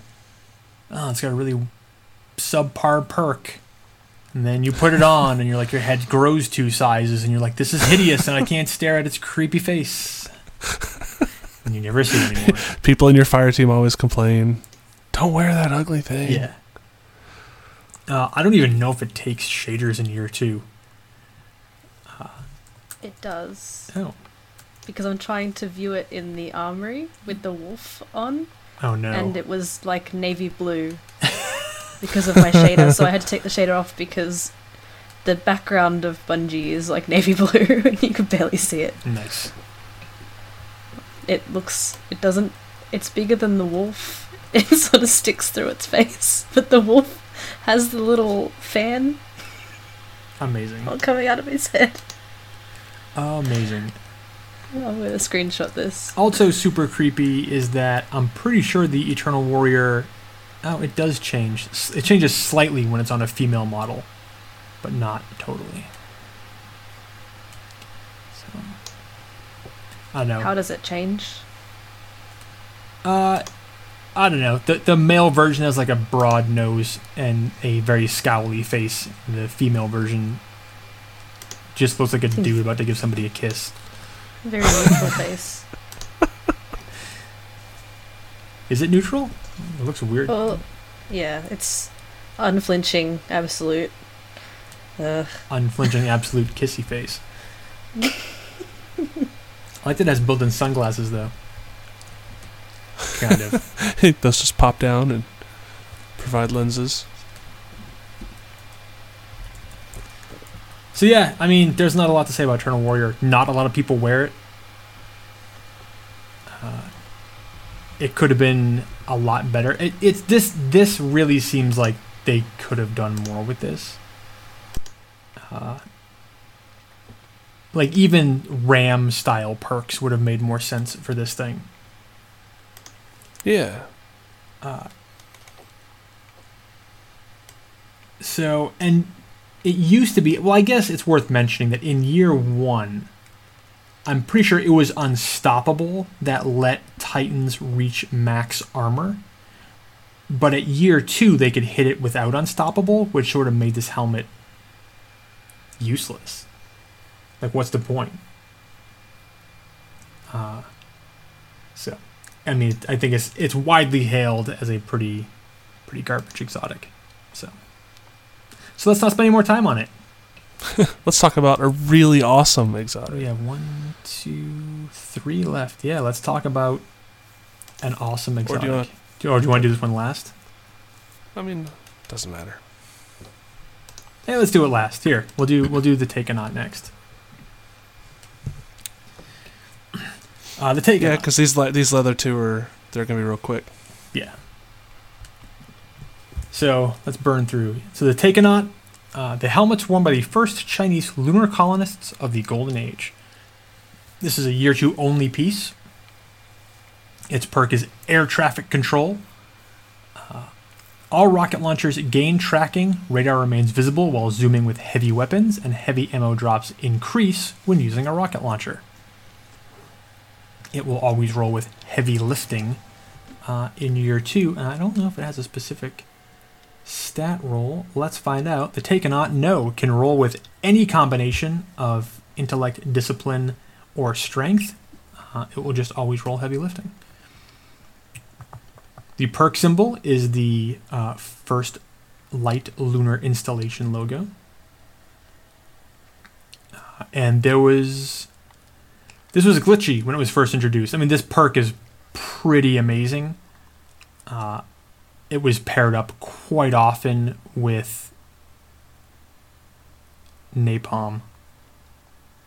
Dragon's breath. Oof. Should have had a cup of coffee before the episode tonight. Uh, uh, Dragon's breath and Taikonaut uh, are amazing together, especially after the changes made to Dragon's breath. But uh, when this first came out, it would remove the tracking from rocket launchers that already had tracking, which was terrible because that also included, you know, at the very beginning, people still using Gjallarhorn, but more specifically, using Truth. Yeah. Whoops. Yes. Yeah, I'm sure this is like oversimplifying. I just always kind of assumed that like tracking is like a toggle and the helmet was just set up to switch the toggle and it accidentally was switching it off Yes. on rocket launchers that had tracking. Like, oh crap. Yeah. this is another exotic that you do not see very often. Uh, But when you see it, it's also huge. correct. Huge and And yellow. yellow. Uh, and I think a lot of it, we talked about this when we talked about heavy weapons, the sort of fall of rocket launchers in year two and the rise of heavy machine guns. Mhm. So it's like, why wear this and get more heavy ammo for rocket launchers when you could wear Ruin Wings and get more heavy weapons for heavy ammo for all your heavies and get more ammo per brick? Uh, so, in a niche sense, this is like really cool. Although, I guess it's worth noting that I guess the Taikonaut perk is like 100%, where Ruin Wings has that randomness element to it. Uh, but still, the Taikonaut not particularly popular. Don't see it around a lot. Every once in a while, I'll see somebody with it and be like, "Oh, that that's still a thing that's in the game." but I used to wear it as my main helmet on my Titan for a long time. did you pair it up with any particularly fun rocket launchers? I don't think so. I I wore it. I think I had a U1 version. Uh, no, not U1 version. oh, No, I had a U1 version of something else that I used. Um, and then I switched it over when I got to level 40 to the Taikonaut. I can't remember what I used that was U1. Maybe it was the Armamentarium. I think it was. And then I switched over to the Taikonaut and I had that. I don't think I had any fun rockets that I used it with. Nope, no fun rockets. and then I just I thought it was not that good looking because it didn't shade and it was kind of just yellow. Yeah. I'm trying to remember if it matches the astronauts you find on the moon. It does not. Does not. No, okay. it is a there's a different helmet. And I was on the moon yesterday, and I took a random screenshot. If you zone into the anchor of light, bank a hard right, go right, not anchor of light, archer's line. You bank a hard right where that patrol Yeah, beacon the is, and the far right where those old lunar vehicles are. There's like a dude buried up to his chest on the moon. There's dudes everywhere. Yeah, and he's got almost a complete helmet on. It's slightly cracked, but it's a different helmet from the Taikonaut. Ah, okay. I wasn't sure about that one because it seems like it would be just because of the the symbol and and everything. Yes. The symbol. And I mean- oh, go ahead. Well, I was just gonna say that like this, you would think this would have been a really popular helmet because rocket launchers were so popular in year one, and this helmet was the only way to get a legendary rocket launcher with grenades and horseshoes and tracking. Correct. So it's like on paper, this seems like a really cool helmet. I mean, and everybody was so used to tracking with that. On the two dominant rocket launchers in year one, or three most dominant rocket launchers in year one, were you know Gjallarhorn obviously, and then Truth, and then Mm-hmm. uh, Hunger, Hunger of of Crota. Crota. Yeah. But yeah, ro- I mean, rocket launchers really fell out of use. And even with the so in one of the patch notes, they noticed they said that grenades and horseshoes has been toned down a bit. So whether we'll see that give rise to more Taikonaut use, I doubt, because the one weapon that didn't apply to was Truth, which people use in their Crucible because it is like pushing the easy button on a rocket. Yeah, go find an enemy and kill yeah, it. it'll fall you to the ends of the earth. Go, go on, rocket. Go find someone to kill. Just wave it as it Yep. goes. Don't even aim. it's pretty much how it works. Can't wait to see giant gold versions of it. Oh man, that's right. At least it would kind of it would kind of match a Taikonaut in that case. Yeah. You have gold guardians. I'd like It's funny, to. I use rockets on my characters, except for my Titan. My Titan's the only one that doesn't use rockets. Man, I never use rocket launchers anymore. I use them this week after the the update when it reset the Nightfall and the weekly heroics to both Void Burn.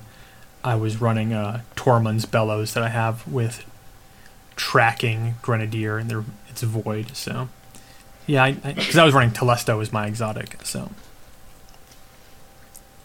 because Telesto is a monster in Void Burn specialist. yes.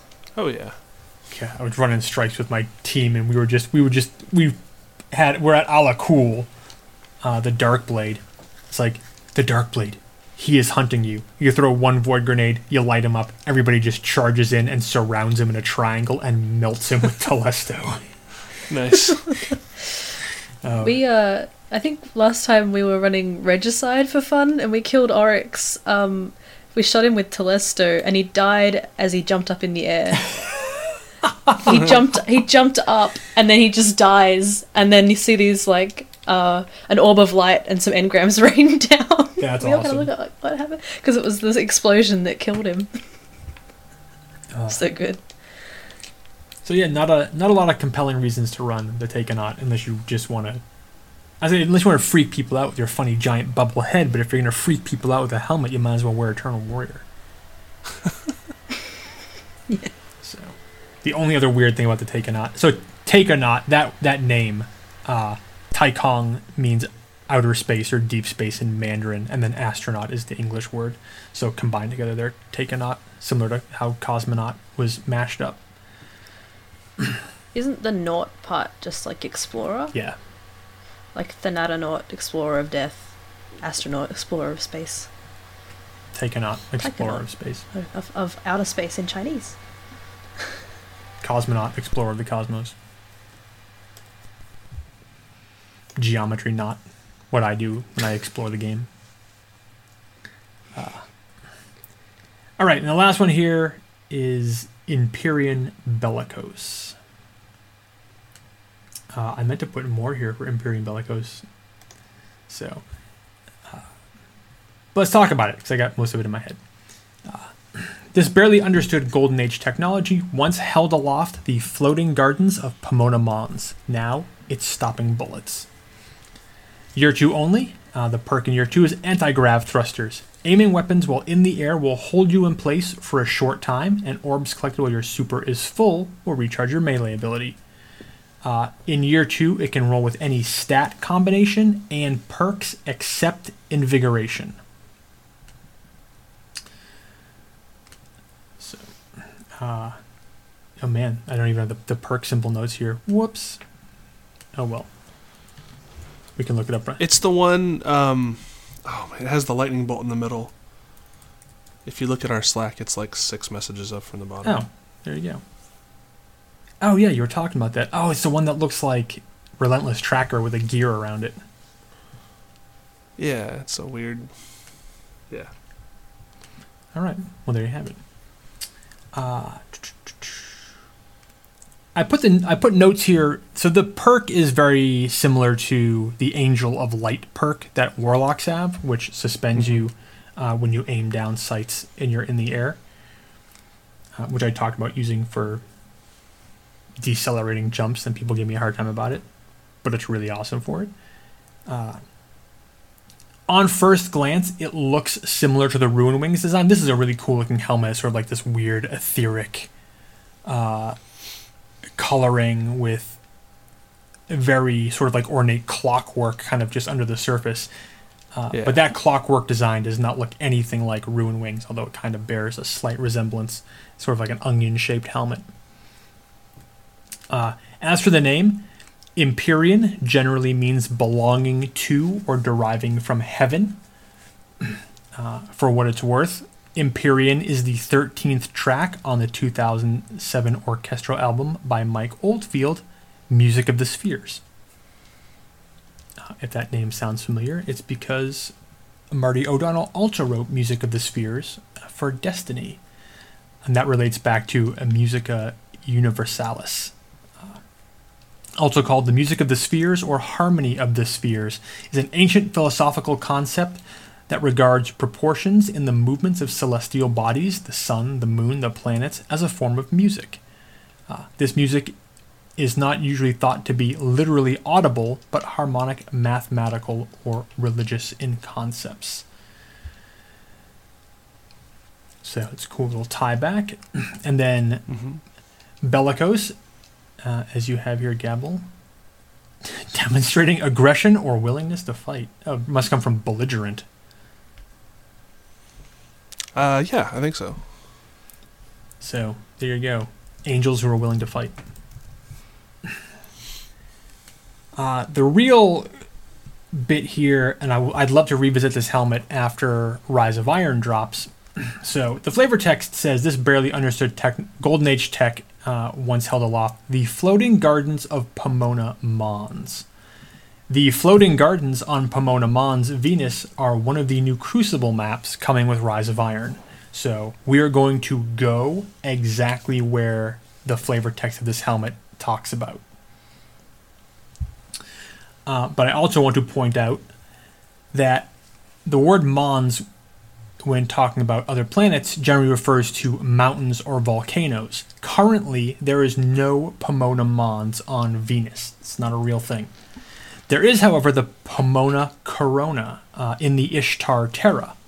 So the surface of Venus is dominated by patterns of basaltic volcanism uh, and compressional and extensional tectonic deformation, which is a way of saying there's weird, funny shapes on the surface of Venus, uh, such as the highly deformed uh, terrain and the pancake like volcano tectonic features called coronae. Uh, coronae are usually very large, several hundred kilometers across. So on Venus, they're all named after fertility and earth goddesses, with Pomona being the Roman goddess of fruit. So the Pomona Mons, or Pomona Corona, is named after her. This is a real thing on Venus right now. However, there is no Pomona Mountain or Pomona Mountain region on Venus called Pomona Mons. So, whether we're going to get some kind of lore in Destiny that talks about how the Traveler helped terraform Venus, maybe possibly creating new mountain ranges, that's certainly possible. This is strange because when we've talked about exotics or the planets in the past, nearly every reference that's made in Destiny to locations on planets are things that currently exist now. Yeah. Um, We obviously don't know where some of them if they're if they're vague in the text, we just can't really place them. But things like the Ocean of Storms uh, and some of the other locations, Olympus Mons, which is the tallest mountain uh, on Mars, these are places that are mentioned a lot in Destiny. These weird alternate locations. They're all real. They all exist. I think one of the ones we talked about though was the dark side of the moon, quote unquote, which is the original location of the Cauldron Crucible map. Uh, but Pomona Mons is not real, so this really makes this sort of stand out. Uh, I'm really looking forward to getting on that Crucible map. That's not the PS4 exclusive one, right? No, it's not. Okay, that's the Solar Factory on Mercury. I think yeah, yeah, that's right. Another one that oh man, that it's okay. I have a We will get this one. I have a PS4. Private matches will let me go in solo. I can explore. Uh, That's it. I just can't easily take screenshots like I can on the Xbox. Uh, the second part of the flavor text is now it's stopping bullets. So, yeah. To which I commented, I sincerely hope no one is trying to stop bullets with their face, but I guess if anyone's going to do it, it would be the Titans. Uh, so, again, this is strange, and I know I'm going to get called out for nitpicking here, but this doesn't make any sense. Now it's stopping bullets would refer to the material the helmet is made out of. But the first part talks about the technology that keeps the Titan airborne. So being airborne doesn't stop bullets. So the tech isn't stopping the bullets, the material is. Right. I've always found this helmet funny because I just imagine it'd be really uncomfortable to jump up in the air and have your helmet hold you up. well, it's funny if Like, you look at it. It's really painful for your neck. if you ever seen a Titan using it, uh, the it literally like vents the energy out the side of the helmet. It it looks really funny uh, if you've seen it in action. If you haven't, find somebody who has one and have them go do it in the field. It's not nearly as cool as Angel of Light uh, for warlocks. But yeah, I always imagine the Titan's head is just gonna blast off their neck and fly into space when I see it. Uh, but for what it's worth, this perk has made for some devastating Crucible builds. I think most widely known is True Vanguard and his Sniper School series, but he did an entire. I know he did at least one video called the Sky Sniper build. He made then a series where he puts the Bellicose through his paces, and he is just he's an excellent, excellent sniper to begin with, and his his Crucible videos are incredible. I'll I'll link True Vanguard in the show notes. Uh, but his Sky Sniper build was mean, like just capitalizing on the fact that in high level Crucible play, when somebody jumps, you can usually calculate their trajectory a little bit. But with Bellicose and the ability to stop yourself in mid air and then take a quick sniper shot or hover over a doorway and come straight down on top of somebody, it's it really changes your options up. And it's another example of Titans being given an exotic that really accentuates aerial superiority. We talked about that with uh, Twilight Garrison. Uh, in a way, that's what Peregrine Greaves do because you're a flying freight train with those on. Uh, and then the Bellicose sort of makes you this sort of like aerial turret and give you, if you're a strong sniper, you nobody sees this coming. Yeah, it's also cool because it's like you jump up, you aim down sights, and it's not like you just freeze, right? It's like if you're traveling forward when you hit it, you still sort of glide forward in in a a unique way. Yeah. I mean, unique to Bellicose and to Angel of Light. That's that's really not like any other kind of movement that can mix things up a lot. So it's cool. I, I used this helmet a lot um, early on in the Taken King, um, and got really used to using that. Not in PvP, but in PVE to like move around. Uh, and and it's it's a lot of fun to use, and so sometimes I'll throw an Angel of Light just to get that back and, and play around with it. Because I run Sunbreakers, I always have Angel of Light on. Um, Mm-hmm. and man, I, I, I mean, I mentioned it during the Sunbreaker episode, but still now, like you can take huge jumps. So one of the things I love to do, I think the best place you can sort of do this, not the best place, but one of the best places, is uh, when you're entering the Dusk Warren, where uh, the catch is parked on Venus. You can take a huge jump off the top of that cliff.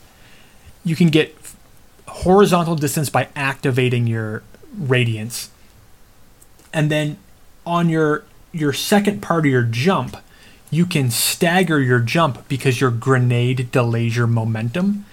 So what you can do is you can jump off the cliff, activate radiance, and just start raining down grenades uh, by staggering grenade throw, jump buffer, grenade throw, jump buffer, grenade throw, jump buffer. And since I run uh, the radiance lasts longer, I can get a ton of grenades out. But eventually you'll run out of jump power, and then what you can do is just free fall towards the ground, and right as you get close, aim down sights with Angel of Light. It'll it'll just completely soften your landing. You keep your momentum, but it you know decreases it by like ninety percent. Then you just casually touch down in a field of fire, like. uh, and I love I love the the aerial attack options that Angel of Light allows, and and that sort of like jump grenade staggering. You can sort of do the same thing with Bellicose, uh, where much like shoulder charge, you can completely alter your momentum. Like you can even run shoulder charge and then imme- immediately aim down sights, and the Imperium, the Bellicose, will cut off your forward momentum. So if you're going into a bad situation, you can back out of it a little bit quicker. So the options are there. The aerial options are there for Titan. Yeah, it's a really neat ability. Alternatively, you can jump up above a door with a shotgun, aim straight down, and as soon as somebody walks through the doorway, you just cap them in the top of their dome. just mean, uh, unless they're wearing their their cranial dreadnought, I guess. That's right. All right, Helm of Saint 14. Oh yeah, that one. This one. if you're listening to this podcast and you do not know who Saint 14 is, I suggest going back and listening to our Titan episode where we talked about Saint 14 quite a bit, or any episode where we talk about Osiris, where we also talk about Saint 14. It's kind of a big deal. He is kind of a big deal. Let's go over the perks, and then we'll talk about some of the insane lore surrounding Saint 14. Helm of Saint 14. He walked out into the demon light, but at the end, he was brighter. The paean to Saint 14. In year one, uh, the perk was called Starless Night. Your Ward of Dawn blinds enemies who enter it. It rolled with Rain Blows and Inverse Shadow. Uh, in year two, it is also called Starless Night. Your Ward of Dawn blinds enemies who enter it. And in year two, it'll always roll with Intellect. The perk symbol is a flat circle uh, with a star pattern in it. Uh, probably one of the most worn helmets for Titans in year one. Definitely, there was. Oh yeah. This was like the option. This was the thing to have. Everybody wanted Helm of Saint 14, and it was so useful for so many things. Uh, but let's talk about some of the lore behind the helm of Saint 14 and uh, Saint 14 himself. He's kind of a famous dude here. so, who is Saint 14 and and and why is he why is he the awesomest titan ever or one of them? He's got to be like the most. Well, is he the most famous Titan? Well, here's the thing. I wrote that in here, and I wrote Saint 14 is arguably the most famous Exo Titan in Destiny lore. I guess Exo Titan works, uh, but arguably the most famous Titan in Destiny lore. That's tough. It's a tough between Shax, Saladin, who are much more front and center. Uh, Right, but I mean, they're characters we interact with. Certainly, certainly, he's probably the best known. Saint Fourteen is going to be the best known character that we have no interaction with. Titan, Titan that we have no interaction with. Right? genial old Holborn from Holborn's host. Yeah, but I mean, But yeah, n- nothing like Saint 14. or, oh, I guess Zavala doesn't really count since we talked with him. I'm just now seeing Scalp Tent in this. nice. Uh, hero of the Battle of Six Fronts. Uh, after which he recommends to the speaker that Osiris be promoted to Vanguard Commander. That kicked off a whole other weird series of events. Uh, also, after Six Fronts, Saint 14 himself embarked on a crusade against the Fallen, which resulted in the now famous death by headbutt of Sulcus, the Kell of the House of Devils. Uh, believed that he believed that the darkness was a physical thing, such as an invading army, and he was last seen headed to Mercury on the command of the Speaker to find Osiris. Uh, that piece of the story can be found on the Titan helmet Arahant Type 2. Quote, a story of Saint 14 holds that while grappling with a great Kell, he caved in the Fallen's head with one blow from his own. So, I really wish that Saint 14 gave you like a headbutt perk, but there you go. oh, that'd be crazy if it like changed shoulder charge to some sort of lunging headbutt or something. It would be amazing. Instead of knee of justice, and you have headbutt of justice. Yes. All right. So in the flavor text, there's this paean to Saint 14. Uh, if you do listen to our Titan episode, don't listen to this part of it, uh, as we were quickly corrected. So this paean to Saint 14 appears in three places. Uh, one of the lines is here on the helm of Saint 14.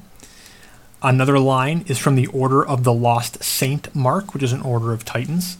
Uh, and that part reads, His light cast no shadows, but it's unsure if that is a reference to Saint 14 or Osiris himself, uh, as that has been described as uh, the cult of Osiris. Some of their folks don't cast shadows because they burn so damn bright. uh, and the third line is from the Ring of Saint 14, which is a Titan artifact, and that reads, Was there ever another guardian so beloved by the people?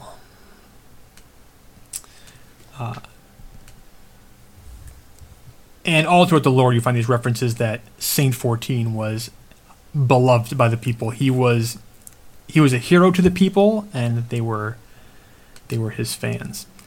Uh, he fought quite famously at the Battle of Six Fronts uh, alongside the Iron Lords uh, and alongside Osiris. This is one of the few references we have that ties a lot of these legendary guardians together. Uh, so, Whether we'll find out in Rise of Iron if anyone potentially mentions Saint 14, since they must have fought with him, since they were all heroes of this particular encounter, is unknown. Same goes for Osiris. Fingers crossed, basically. Yes. It would be a, an amazing lead in to these characters. Uh, Six Fronts itself has become a little bit murky in the writings recently. Uh, up until just recently, Saint Six Fronts has held this place as this amazing battle. It was the first, considered the first major battle of the city, uh, where the orders, four orders of Titans, held the uh, six main entries to the city, defending defending it against the fallen. Uh, and again, the Iron Lords were there. Saint Fourteen was there. Osiris was there. This is a major, major, major conflagration for the city, where a lot of Guardian heroes first rose to amazing prominence. Toland was there, uh, fought alongside Osiris. But in recent writings, the Battle of Six Fronts seems to have gotten a huge downgrade and has been like weirdly overlapped with the faction wars. Uh, and that comes from some of those Rezyl Azzir cards, and then a bunch of the comments made during the Writers' Roundtable just recently when promoting Rise of Iron, sort of implying that Six Fronts was the battle that ended the faction wars. Uh, we know that the Fallen attacked, and that ended the faction wars, but it didn't seem like that was Six Fronts. It seemed like a, initially a skirmish between the the Risen, who became Guardians to, and fought the Fallen. Uh, but it seems like more and more that Six Fronts is being the name Six Fronts is being applied to this particular fight, which doesn't make a lot of sense lore wise, and I really hope that's not the case and that this gets cleared up. I'm sure that whatever it is will be made abundantly clear, right? I hope so. I mean, in in all this new grimoire we're gonna get with Rise of Iron, if they're gonna if they're gonna detail the history of the Iron Lords, they will have to clarify. A lot about Six Fronts. Yeah, So I mean, because this means like the speaker was already established, and there, I mean there wasn't a vanguard at that point. How could there? Like it just doesn't make. I don't know. So in my mind, Six Fronts stands apart. It is its own separate thing. But man, what a sight to behold that must have been to have Osiris on the field and Toland on the field and Saint Fourteen on the field and the Iron Lords. It kind of makes me wish we had a Destiny tactical RPG like Halo Wars uh, where we could replay six fronts like that and be able to deploy all these amazing units on the field. Oh man, That would be incredible. But hey, we can wish. Uh, said that that death by headbutt shows up on the Arahat type one through six. Uh, you can actually see dents on the helm of Saint Fourteen, which means that he was a headbutty kind of guy. It wasn't just Sulcus that that got one of them. it was his signature move. Yeah, I feel like Fallen were like they were brave, like Crucible people who were brave and trying to take on a Titan in their bubble. So they all ran in, were immediately blinded, and then Saint Fourteen just headbutt them all to death. He's a head buddy kind of guy. He's just kind of head There buddy. you go. He also believed that the darkness was a physical thing, an actual thing. So in the grimoire for dark the darkness, it reads Saint 14's position argues that the darkness was an invading armada, an alien force of incredible but tangible power. Some adherents believe that this armada sprang from species rejected or discarded by the traveler for their sins. It's a pretty close description of what happens with the hive, although they were not discarded by the traveler for their sins, as far as we know. Uh, and as far as we know, the traveler has never discarded any race or species for their sins. We know now that the traveler was abandoned uh, civilizations because he was being chased across the galaxy by Oryx and the hive in the darkness. But a tangible invading armada, yeah, that's exactly what Oryx's fleet was. or the Cabal Armada potentially. Mm. it's open. It's vague and open to interpretation, but again, hopefully one day we'll find out. Uh, so get some quotes here about Saint 14. Uh, I'll go through them real quick. Uh, some suggest Saint 14's legendary vigil was enabled by a few roaming hunters and their bloody culls. That's on the Cloak of the Sky pillars, showing that even the hunters were respected Saint 14. Uh, Saint 14, some Saint 14 quotes. You are the shield.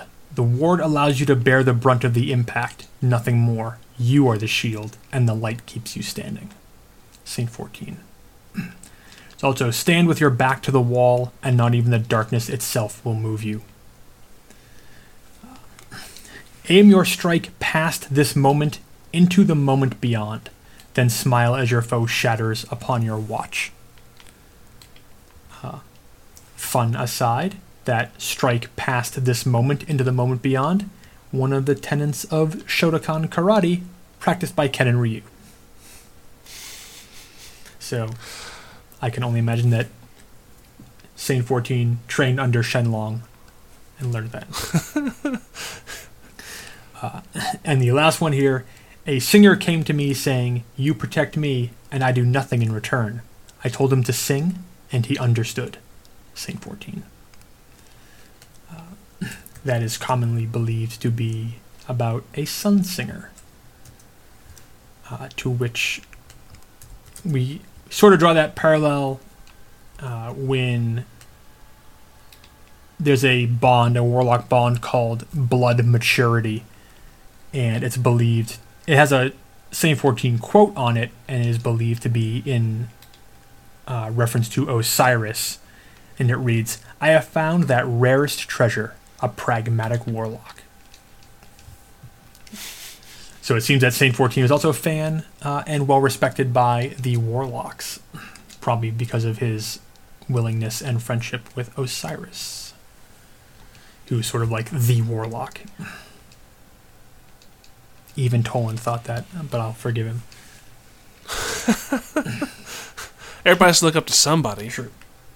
That's I, honestly that's one of my favorite relationships in the entire game. Uh, throughout all the lore, there's this sort of great implied relationship between Toland and Osiris, where Toland very, very, very much looked up to Osiris while he was a warlock. Uh, and it wasn't until Toland got sort of not overtaken, but dove deep into the hive lore that he sort of exiled himself a bit and was apart from the rest of the Guardians. But there's this great, you know, people believe like Toland to be this like sort of like creepy, dark, uh, kind of warlock, and Osiris is this hyper radiant, you know, agent of the light style warlock, and that, that the fact that two, the two of them were close friends is something I really I love that relationship in the lore. Yeah, this like super powerful odd couple. Yeah. uh, and then Saint 14's relationship also with Osiris. Uh, in a lot of the, not a lot of the lore, but we've talked about this in the past, where the speaker refers to, affectionately refers to Saint 14 as his son. Yeah. And so we know the relationship sort of soured between the speaker and Osiris, you know, causing Osiris to sort of strike out on his own, form the cult of Osiris, and start exploring all kinds of crazy things. There's plenty to read there. We've talked about it in the past. But so where you have the speaker and Osiris is like his protege, his like you you are the greatest that a guardian can be. You have to live up to that and sort of respect these traditions to which Osiris balked at. And then, so then the speaker turns around to Saint 14, who he also holds very close to the point of considering him, you know, sort of like his uh, metaphorical son. There's nobody that the speaker can trust to reclaim Osiris uh, than Saint 14. And it very much seems like the speaker capitalized on Saint 14's popularity quite a bit. Uh, so the fact that Saint 14 was so devoted to the speaker probably gave the speaker a lot of credibility with the city and the guardians and whatnot. I'm saying that as strictly as somebody who does not trust the speaker farther than I can move him with the purple ball. So. so, Ah, the purple ball. so, so there's a lot here. There's a lot, and again, so we have we have all that stuff in the grimoire. We have the relationship between Osiris and the Speaker, and between the Speaker and Saint Fourteen, and a little bit between Saint Fourteen and Osiris, uh, and then Osiris and Toland. But what we don't have is any kind of established relationship between the Lords of Iron and any of those characters. Right. And I have to imagine at some point that if you have these guardians who are as powerful as Osiris, especially the way Osiris is described at Six Fronts, where he's like appearing in multiple places at the same time and like bathing everyone in this radiant glow of the sun, and just he was like the Jesus of the battlefield. Uh, was he ever an Iron Lord? If the Iron Lords were so strong and so powerful and so devoted, why do they never try to recruit like Saint Fourteen or Osiris or Toland or anybody like that into their ranks? Yeah, that's one of the answers I guess we hope to get is what really what is an Iron Lord? How many people other than just the ones we associate with that name actually were Iron Lords? Maybe he was one. Like, are we gonna get Lord in front of our name when we become an Iron Lord? Lord Ratchet. I'll- I'm gonna stick to Gavel. Lord Gabble. sure, by Hogwarts is Lord Pop. Lord Pop. Lord of all the pops, Sherbety and otherwise. And I'll be Lord of all the drops. Lord Slash. I'll take that one too. Man, I hope there's new swords. Uh, anyway, uh, some quick notes. As I mentioned, the helm of Saint 14 is quite dented, implying that Saint 14 did not just reserve his headbutt for Sulcus, but quite a few other folks. Uh, although many other helmets have the mount for the Mohawk plume, like uh, Eternal Warrior, Saint 14 is the only one in the game with the actual mohawk still attached, giving that, that very distinct Roman esque profile. Mm-hmm. It moves in the breeze as well. It's it's pretty awesome. It, it's funny watching it flutter around. But how do you see out of it? That's it's well, it's interesting, right? That's it's one of the helmets that has no discernible visor or eye holes, or it's got that center, that purple center line in the middle, but Yeah, yeah. but I don't know. Space magic is the You Space answer. tip magic. your head on the side inside it so your eyes are lined up with that center line. Oh, that's so weird, but hilarious. Eris, Eris would be able to see out of it just with her one, the one center eye. Just with the middle eye. No depth perception. Although, can you imagine her tiny little frame with a giant, like, bucket helm of Saint 14? It'd be like big head mode for Destiny, her wandering around the tower, bumping into things. was staggering around. I just pictured um you know in you know in in Shrek when he comes across the guy with the big mascot Farquaad head on. Oh, exactly. and he's running around the, the roped off area. so I picture Eris running around with the just like bumping into everything. Oh, so good. And About the raw and practical power of Helm of Saint 14, especially for crowd control purposes, made it the go-to must-have exotic for Defender Titans in year one. It is still highly regarded uh, and used in a great many number of instances, especially now that Defenders, with the way perks have started to roll and the adjustments made to Defender, you can play Defender crazy aggressive, and Mhm. this gives Ward of Dawn a very tactically offensive power. Uh, so I don't know how other people use it. My crew usually when we run the Omnigul strike, uh, once you get up into the Skywatch, where the fallen dropships come, the whole team we will Titan skate as fast as we can right into the drop zone of where the ships drop enemies. All put on swords, uh, and will stagger Saint 14 bubbles, and the enemies, the fallen, will just drop immediately into the bubble, get immediately blinded, and then get melted by dark drinkers. uh, and the same with Omnigul. Omnigul is capable of being blinded. So, again, everybody rolls in on Omnigul, throws one suppression grenade, and then drops a Saint 14 bubble right on top of her, and she will be blinded, and then you can just melt her with either the Fourth Horseman or Dark Drinker or whatever your weapon of choice is. Uh, even in the beginning section where all the Thrall come running out of the, the tunnels, drop a Saint 14 bubble, just let them run in and just start punching the hell out of them. Uh, and put the gift of light perk on so your your melees are creating orbs and you're just you're just pumping out orbs constantly. It's awesome. Yeah.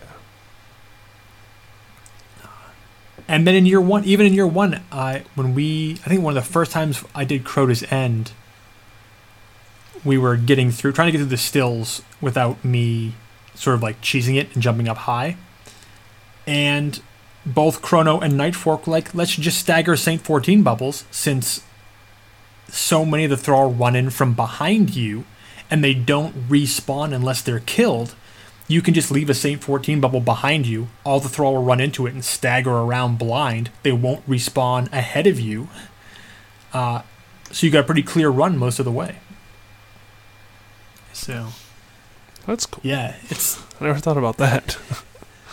it's it's fun and it's it also creates a complete gamble in in the crucible too where it's like somebody will drop the bubble.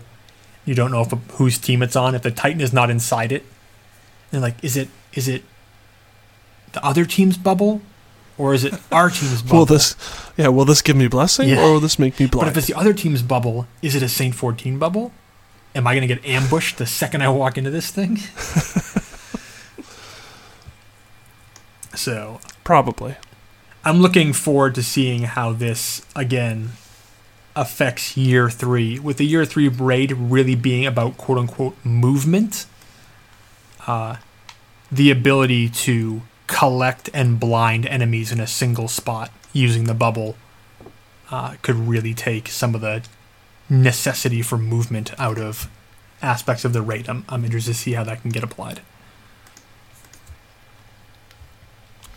But yeah, giving making the bubble offensive, pretty awesome.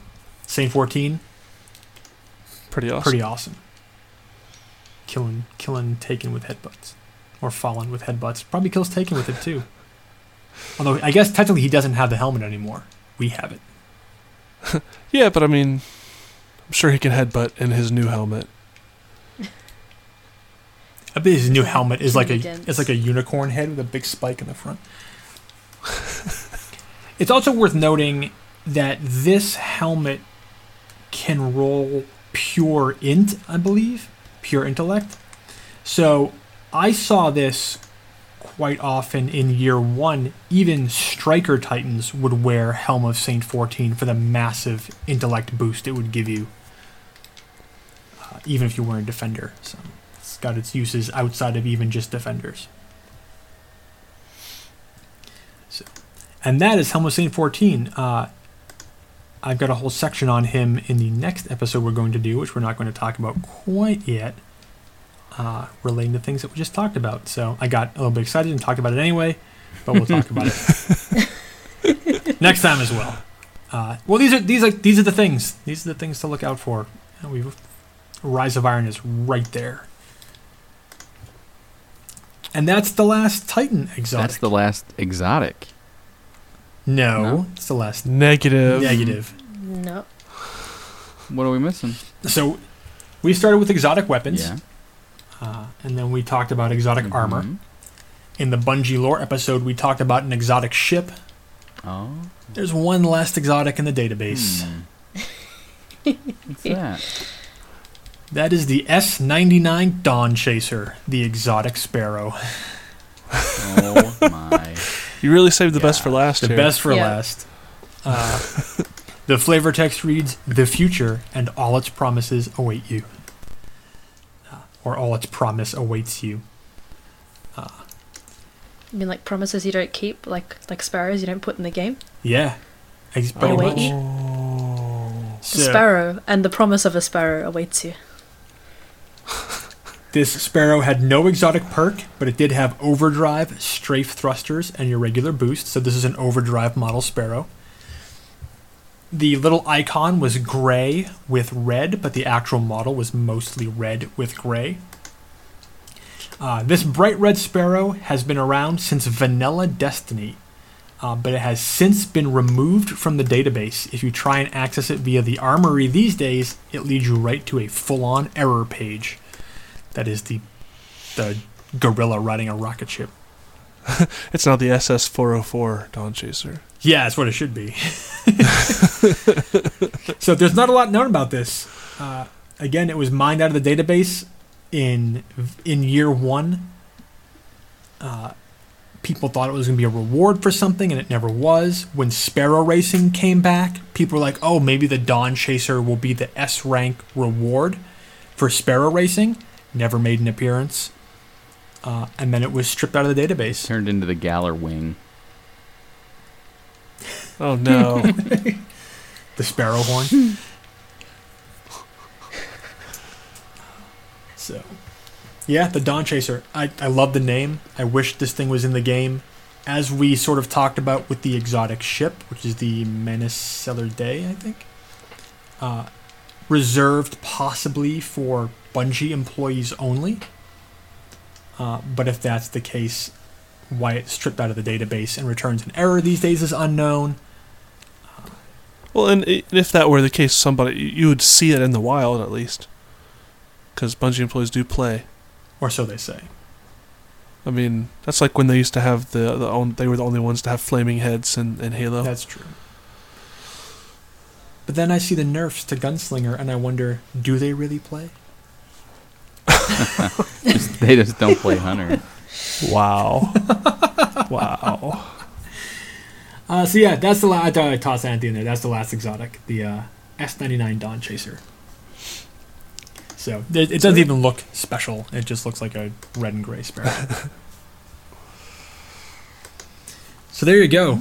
Fifteen episodes later, all our exotics are done. Fifteen. Yeah. 15. What do we cover? Three three new ones from a ga- Rise of Iron is not even out yet.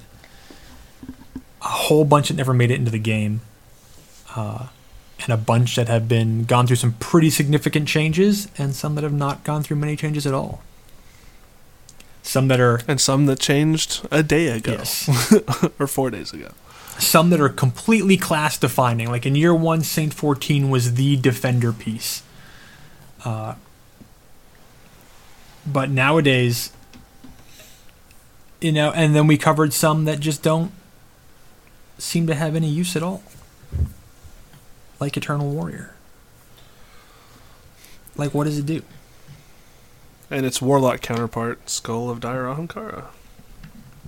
Well, at least Skull of Dire Ahamkara allows you to play around a little bit with the uh, the hunger and work on that sort of like infinite grenade build a little bit.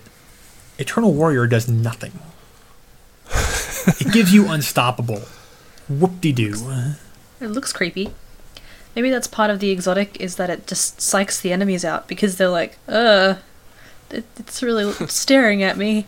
More like they're like, why are they wearing that? It doesn't. It just makes me want to punch it, or or throw a knife into it, or knee strike it with my peregrine greaves. That's fair enough. When I see, like, I land in a match with like a 6v6 sort of thing, and one of my teammates lands We're wearing the Eternal Warrior, I'm like, oh no, oh, uh, why? Do you have to be on my team? I've seen people wearing it who weren't even striker titans, and I'm like, They just needed. Well, you know, I- I've I've heard of warlocks that were running Stormcaller and wearing uh, Heart of the Praxic Fire. So yeah, yeah. well. Wah wah. it's a fashion statement. So now that we've covered them all, do you anybody here have a particular favorite? Everybody knows mine by now, but any oh, mine's definitely nothing manacles. Ever since uh, April update. we talking armor or weapon or I combination? anything? What what can't you live without? Hmm. If you could only keep one exotic weapon and one exotic piece of armor, Oh, jeez. Well, if I'm going for how it functions, uh, I'm gonna I'm gonna keep what I'm wearing. I've got Bones of Eao and Mida. ooh, that's a But- good combo. I don't like the look of Bones as much, especially when you take the shader off and it's got bright orange pants. Gotta get those dead orbit shaders. I'm gonna be salty and say Uh, Thorn, because Ooh. just earning it, I felt awesome back then, because I had it, I had it really early on, and people just complained about how hard it was to get. Just felt good having it. Um, and then Yeah, you were in those games with me. Um, it was like pretty, pretty. It was before House of Wolves. Like, like it was, it was before Thorn like took over the the Crucible, and we would get in fire teams, and the joke would be, let's just all put on Thorn just to annoy people. It wasn't even let's all put on Thorn because it's it's this ridiculously overpowered gun. It was like, wouldn't it be hilarious if six people in a fire team had Thorn? Yeah, it, I mean, yeah, because Yes. you didn't see that, you didn't see Thorn that often, and when you did, you're like, oh man, that's a Thorn, you know. So so using it was just like your, it was like a badge of honor for a while. Uh, and armor. Now it's just a badge of annoyance. I don't know, man. I don't know about armor. Um, on my hunter, I switch it up so much depending on what I'm doing. I don't think I have anything that I'm really attached to. I mean, bones is cool, and well, bones of Eao and uh, the uh, young Aham Karas. Ahamkara's spine. Yeah, I like I like that too. Just the grenades are fun, but I don't know. Other than that, I mean, I'm, I'm not too Well, now that terribly attached. now that you brought up Thorn, and we talked about the stand asides, let's real quick here at the end. I'm gonna I'm gonna bust out some of the changes that were made to exotics since we've recorded these episodes. Uh, because we talked about some exotics that were sort of really really definitive uh, and were amazing that have since seen some pretty hefty changes. I'm gonna go down the list real quick. Uh, we talked about this even with Touch of Malice. Uh, but let's hit this list. So, uh, in the 2.4.0 update, which was just a few days ago, uh, Universal Remote got a hefty nerf. Uh, the the perk Universal Remote, the range bonus, is been reduced by 75%. Uh, Although it has received an increased rate of fire, it is considered a net nerf to Universal Remote. We talked about uh, UR in the shotguns episode and how it created like this amazing double shotgun loadout and its range was sort of unmatched. It had seen a lot of crucible use lately because it was resilient to the range nerfs, but it finally got hit. So a lot of people are calling this the end of Universal Remote. Fabian Strategy got a pretty hefty overhaul uh, for the second time.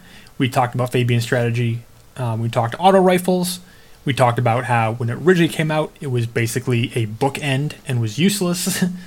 uh, they adjusted some of the perks, but it was still considered pretty not that great. Uh, it's had three changes made to it, uh, which include kills with this weapon now automatically load a portion of the magazine, increases the base range by 16%, and increases the base stability by 44%.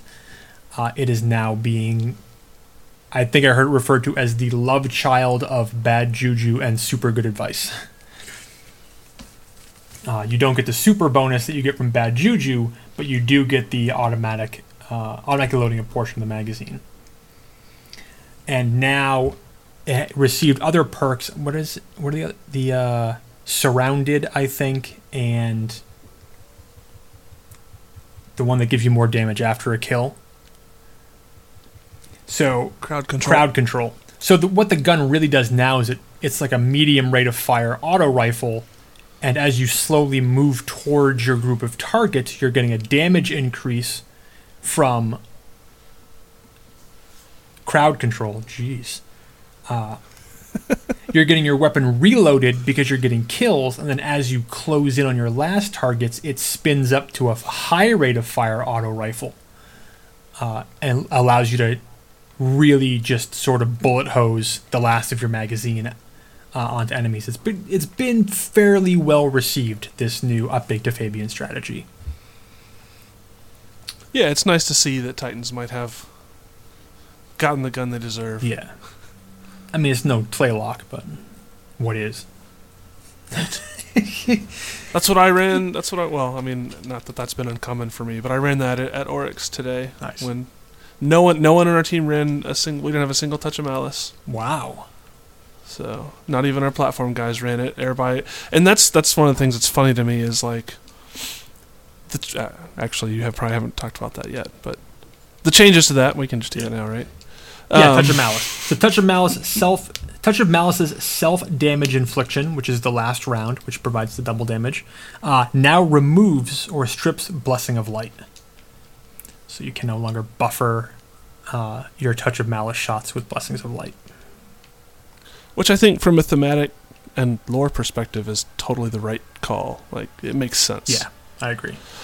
Um, but it has been so like the the reception to that change has been so negative that everyone's just like, oh, it's ruined. I'm just never. There's no reason to ever run that gun. It's like, well, the only people that were using bless like at Oryx were the the two guys in the middle. Everybody else can still use it.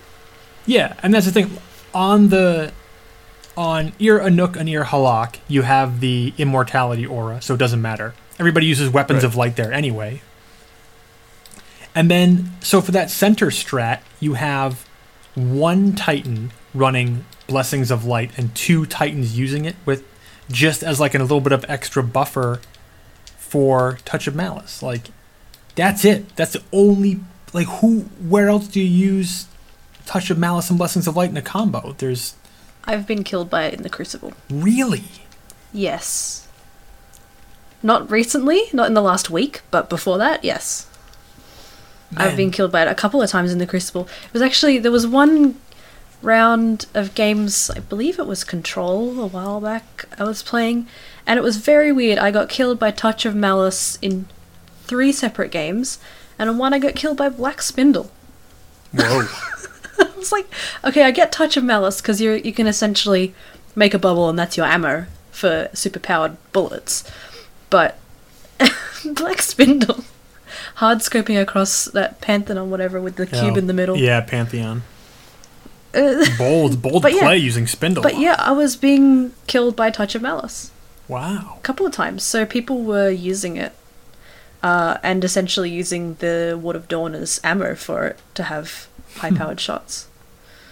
Just doesn't seem efficient, but hey. Well, it was like a one hit kill or something. If they got a headshot on you, you're dead. huh. So, hmm. I mean, because a couple of times I just like, I got shot once, what was that? And it's like, touch of, what? Touch of malice, really? like, and then there's some Titan across the map, like dancing. of course. anyway. Defender Yeah, so I got killed by it a couple of times in the Crucible. And it seemed odd, but that might be where some of the outrage is, if people are using Huh. it outside of the raid. Yeah, I, I've never, I've never encountered Touch of Malice in the Crucible. Wow. All right. Yeah, that, that when I found Black Spindle, that was interesting. I could get Touch of Malice, but Black Spindle seems uh, interesting. I get. I get Spindle because of its impact rating, but man, you've got to be a, a dead-on sniper. That that is not a forgiving sniper rifle. Uh, No. especially with its its rate of fire, you've you've got to be, you got to hit what you're aiming at. Well, they hit me. Uh, and also, well, I guess now with the new flinch mechanics on snipers, it's going to be even harder to run something like uh, Spindle. All right, you guys are talking about Thorn, which had its base range reduced by 25%. Uh, Thorn was sort of this ridiculously. I mean, Thorn was unique, right? That Thorn was responsible for a lot of changes that were made to hand cannons, especially their range and damage drop off. But Thorn was never affected by those things because Thorn's range is bananas, and it has a range perk.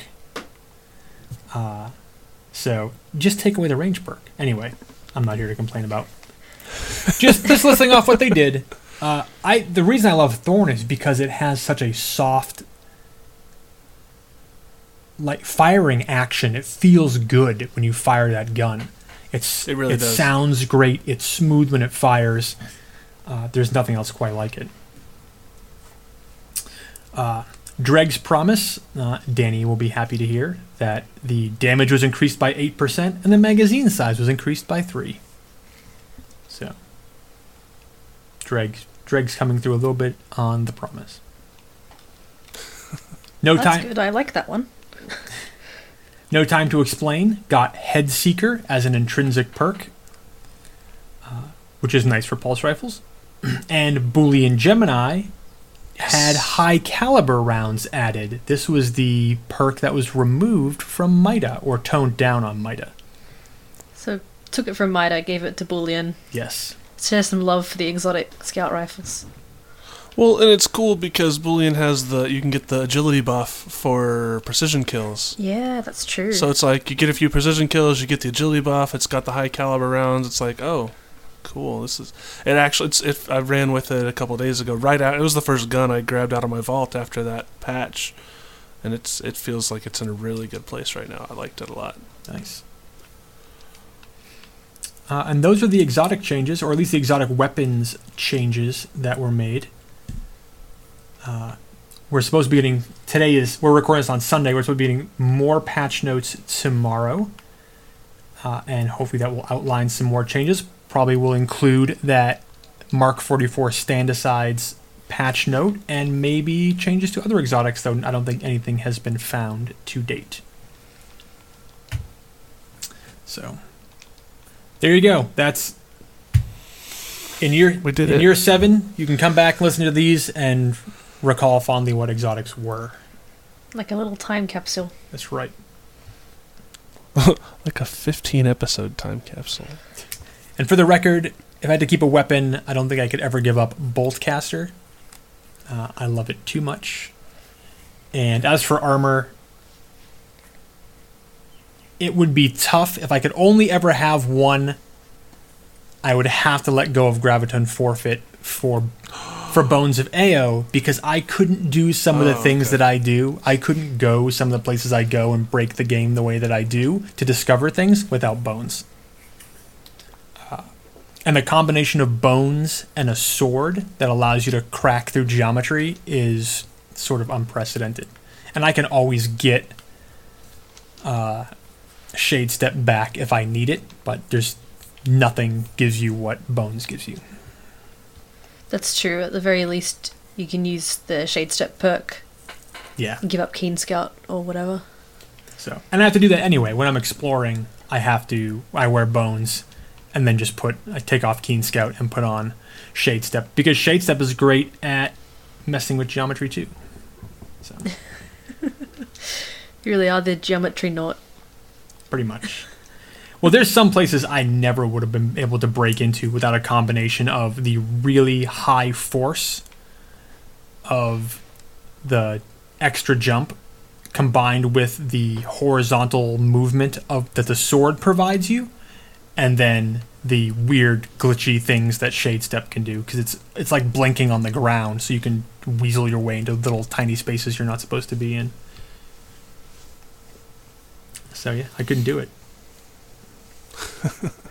we had some people in the slack chat i think earlier this week break into were you with them gabble To where? break into where the restorative mind is Yes. Yeah, Pygmy and I and the person whose name I said I would only ever say once on this podcast. oh all right we know who it is But he was kind enough to, to actually lead Pygmy and I and, and a couple other friends that uh, from elsewhere over and to to get that ghost. sweet You can get the ghost? yeah Yeah. It's Ghost for it's it's Vex five. I want that one. Yeah. when when Scoob and I hunter. first started the timeline, uh, we were interviewed by a guy from Ars Technica about it, and we met in game, and I broke him in there to get that ghost. That was like, hey, this is how we how we sk- find out all this information by going and finding it in the game. So I broke into the restorative mind area and then had him load into my fire team, and he got the ghost, and he was super happy about it. You guys Nice. are gonna have to take my boyfriend and I on a tour. We both need that ghost. Let's do it. we both sit there and complain about not having Vex Five. Could've And have you have you gotten the new the the one from the new area on Mars yet? Clovis, I don't Clovis think so. Bray too. Yeah. Yeah, I, I You- broke You, guys are taking us on a tour. It's official. broke in there too and got that one. There's also a dormant Siva Yeah. cluster in there. yeah, I saw you posted that. Yeah, the exploration team's been on on full tilt. We're we're doing our best to discover all these areas and sneak in and see what we can find, and it's really fun. Like I was talking with Flatnick and Kex about the things that we're seeing in there and the logos that appear on things and like the uh, the CPU systems that are used in that room are the same as the ones in the archive and some of the archive stuff has been relabeled. There's like giant solid state hard drives that are down there now, and just studying the architecture and just putting all the pieces together. It, it's one of the best parts about getting this update will be the ability to find out more about these places and what they are and what we're doing and, and how they fit into the, the big picture that we're always trying to put together. So, Yeah, it's been a lot of fun. It's just going to get crazier here in what nine days? nine days, yeah. Nine from when we're recording. From when we're recording. Yeah. So we're gonna try and sneak one more episode in before Rise of Iron because we would be insane to try and release an episode on that Tuesday. Yeah. Uh, so we're gonna try and get out before then. So if you're listening to this on Monday or Tuesday, there may be another show later in this week uh, as a prep for Rise of Iron. So watch out for it. And now I said it on the show, and if we don't do it, you have to cut this part out. Wah wah. Dang it. That's me. And if we if we uh, if we can't all get together to record that one, X-Ray can just record more culinary tips Oh, and release that as Yeah, its man. own episode. Well, we don't want to lose all these great recipes and stuff to the uh, Dark Ages, so we need to document That's it right. now. We want Rahool to find them. yeah, this is gonna be Rahool will find them later. I later. mean, I don't know if there's shrimp in the future, but if there are, people sure know how to devein them now. All right. Well, okay. So so your next one, you you have to explain grits so they can go with the shrimp. Grits with shrimp? Yeah. Hmm. That photo of Eternal Warrior with the Iron Banner helm on is ridiculous. Pretty creepy. That that wolf looks awesome with a mohawk, though. It's like Mr. T Wolf. Oh man. Okay. How long is this episode? Jeez. Three three and a half hours. Hooray. It's three hours, yeah. We did it. If we what if we mashed every episode together? Let's say they all they all ran about three hours, times fifteen. Oh. It's forty five hours of exotics. wow. So, edit them all into one show. It'll only be about nine gigs. Oh, only. well, we'll be back uh, soon-ish with something fun, hopefully. So, uh, Yeah. And to everyone out there that's that's been really craving the deeper lore stuff, it's it's coming. Yeah, it's been It's coming very soon. yeah, this was something So- like I said that there or the drop said uh, numerous times. You know, this is something we really wanted to get done before Rise of Iron, which we obviously just squeaked it in, squinked, squinked, squinked it in, squeaked it in, and uh, you know now that now that all of that's documented, we can move on, and the next exotics episode won't be until the end of next year, maybe. Yeah, most likely. Yeah, so summers are, seem to be slow anyway for the podcast world, so good time to do them.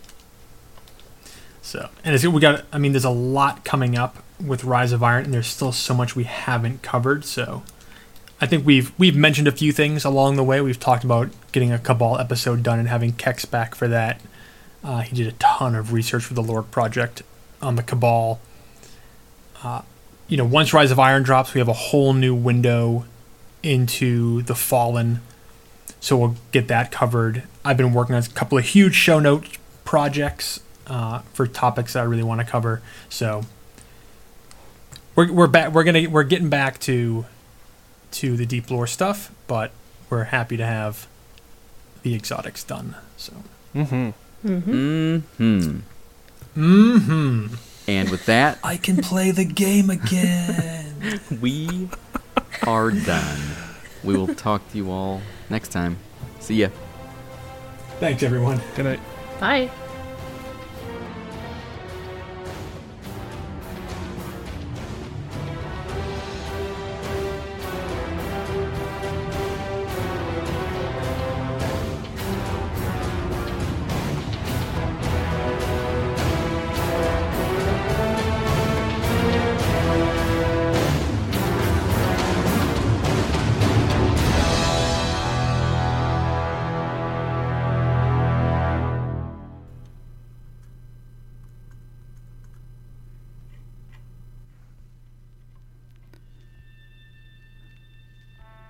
Welcome to the second installment of X Ray's Culinary Tips.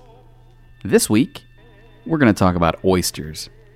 Let's learn what a good oyster is and a bad oyster and how to shuck them and let's just let's just get into it. Let's just dig into these oysters. First thing you want to do is grab your oysters from a place you trust. It's crucial to buy oysters from a source that treats them safely and with care. Like most bivalves, oysters need to be kept cold and alive until the moment you cook or slurp them up, so they don't attract harmful bacteria. It'll make you really sick. There's a huge difference amongst East Coast, West Coast, and uh, Gulf oysters. West Coasts usually are small and sweet, East Coasts are clean and briny, and Gulf oysters are meaty. Explore different varieties to see which ones you like. The best way to do it? When you're traveling, eat the local oyster. Get those oysters on ice, stat. Keeping them as cold as possible will keep them fresh. Otherwise, they'll spoil and smell. And it'll be a bad situation.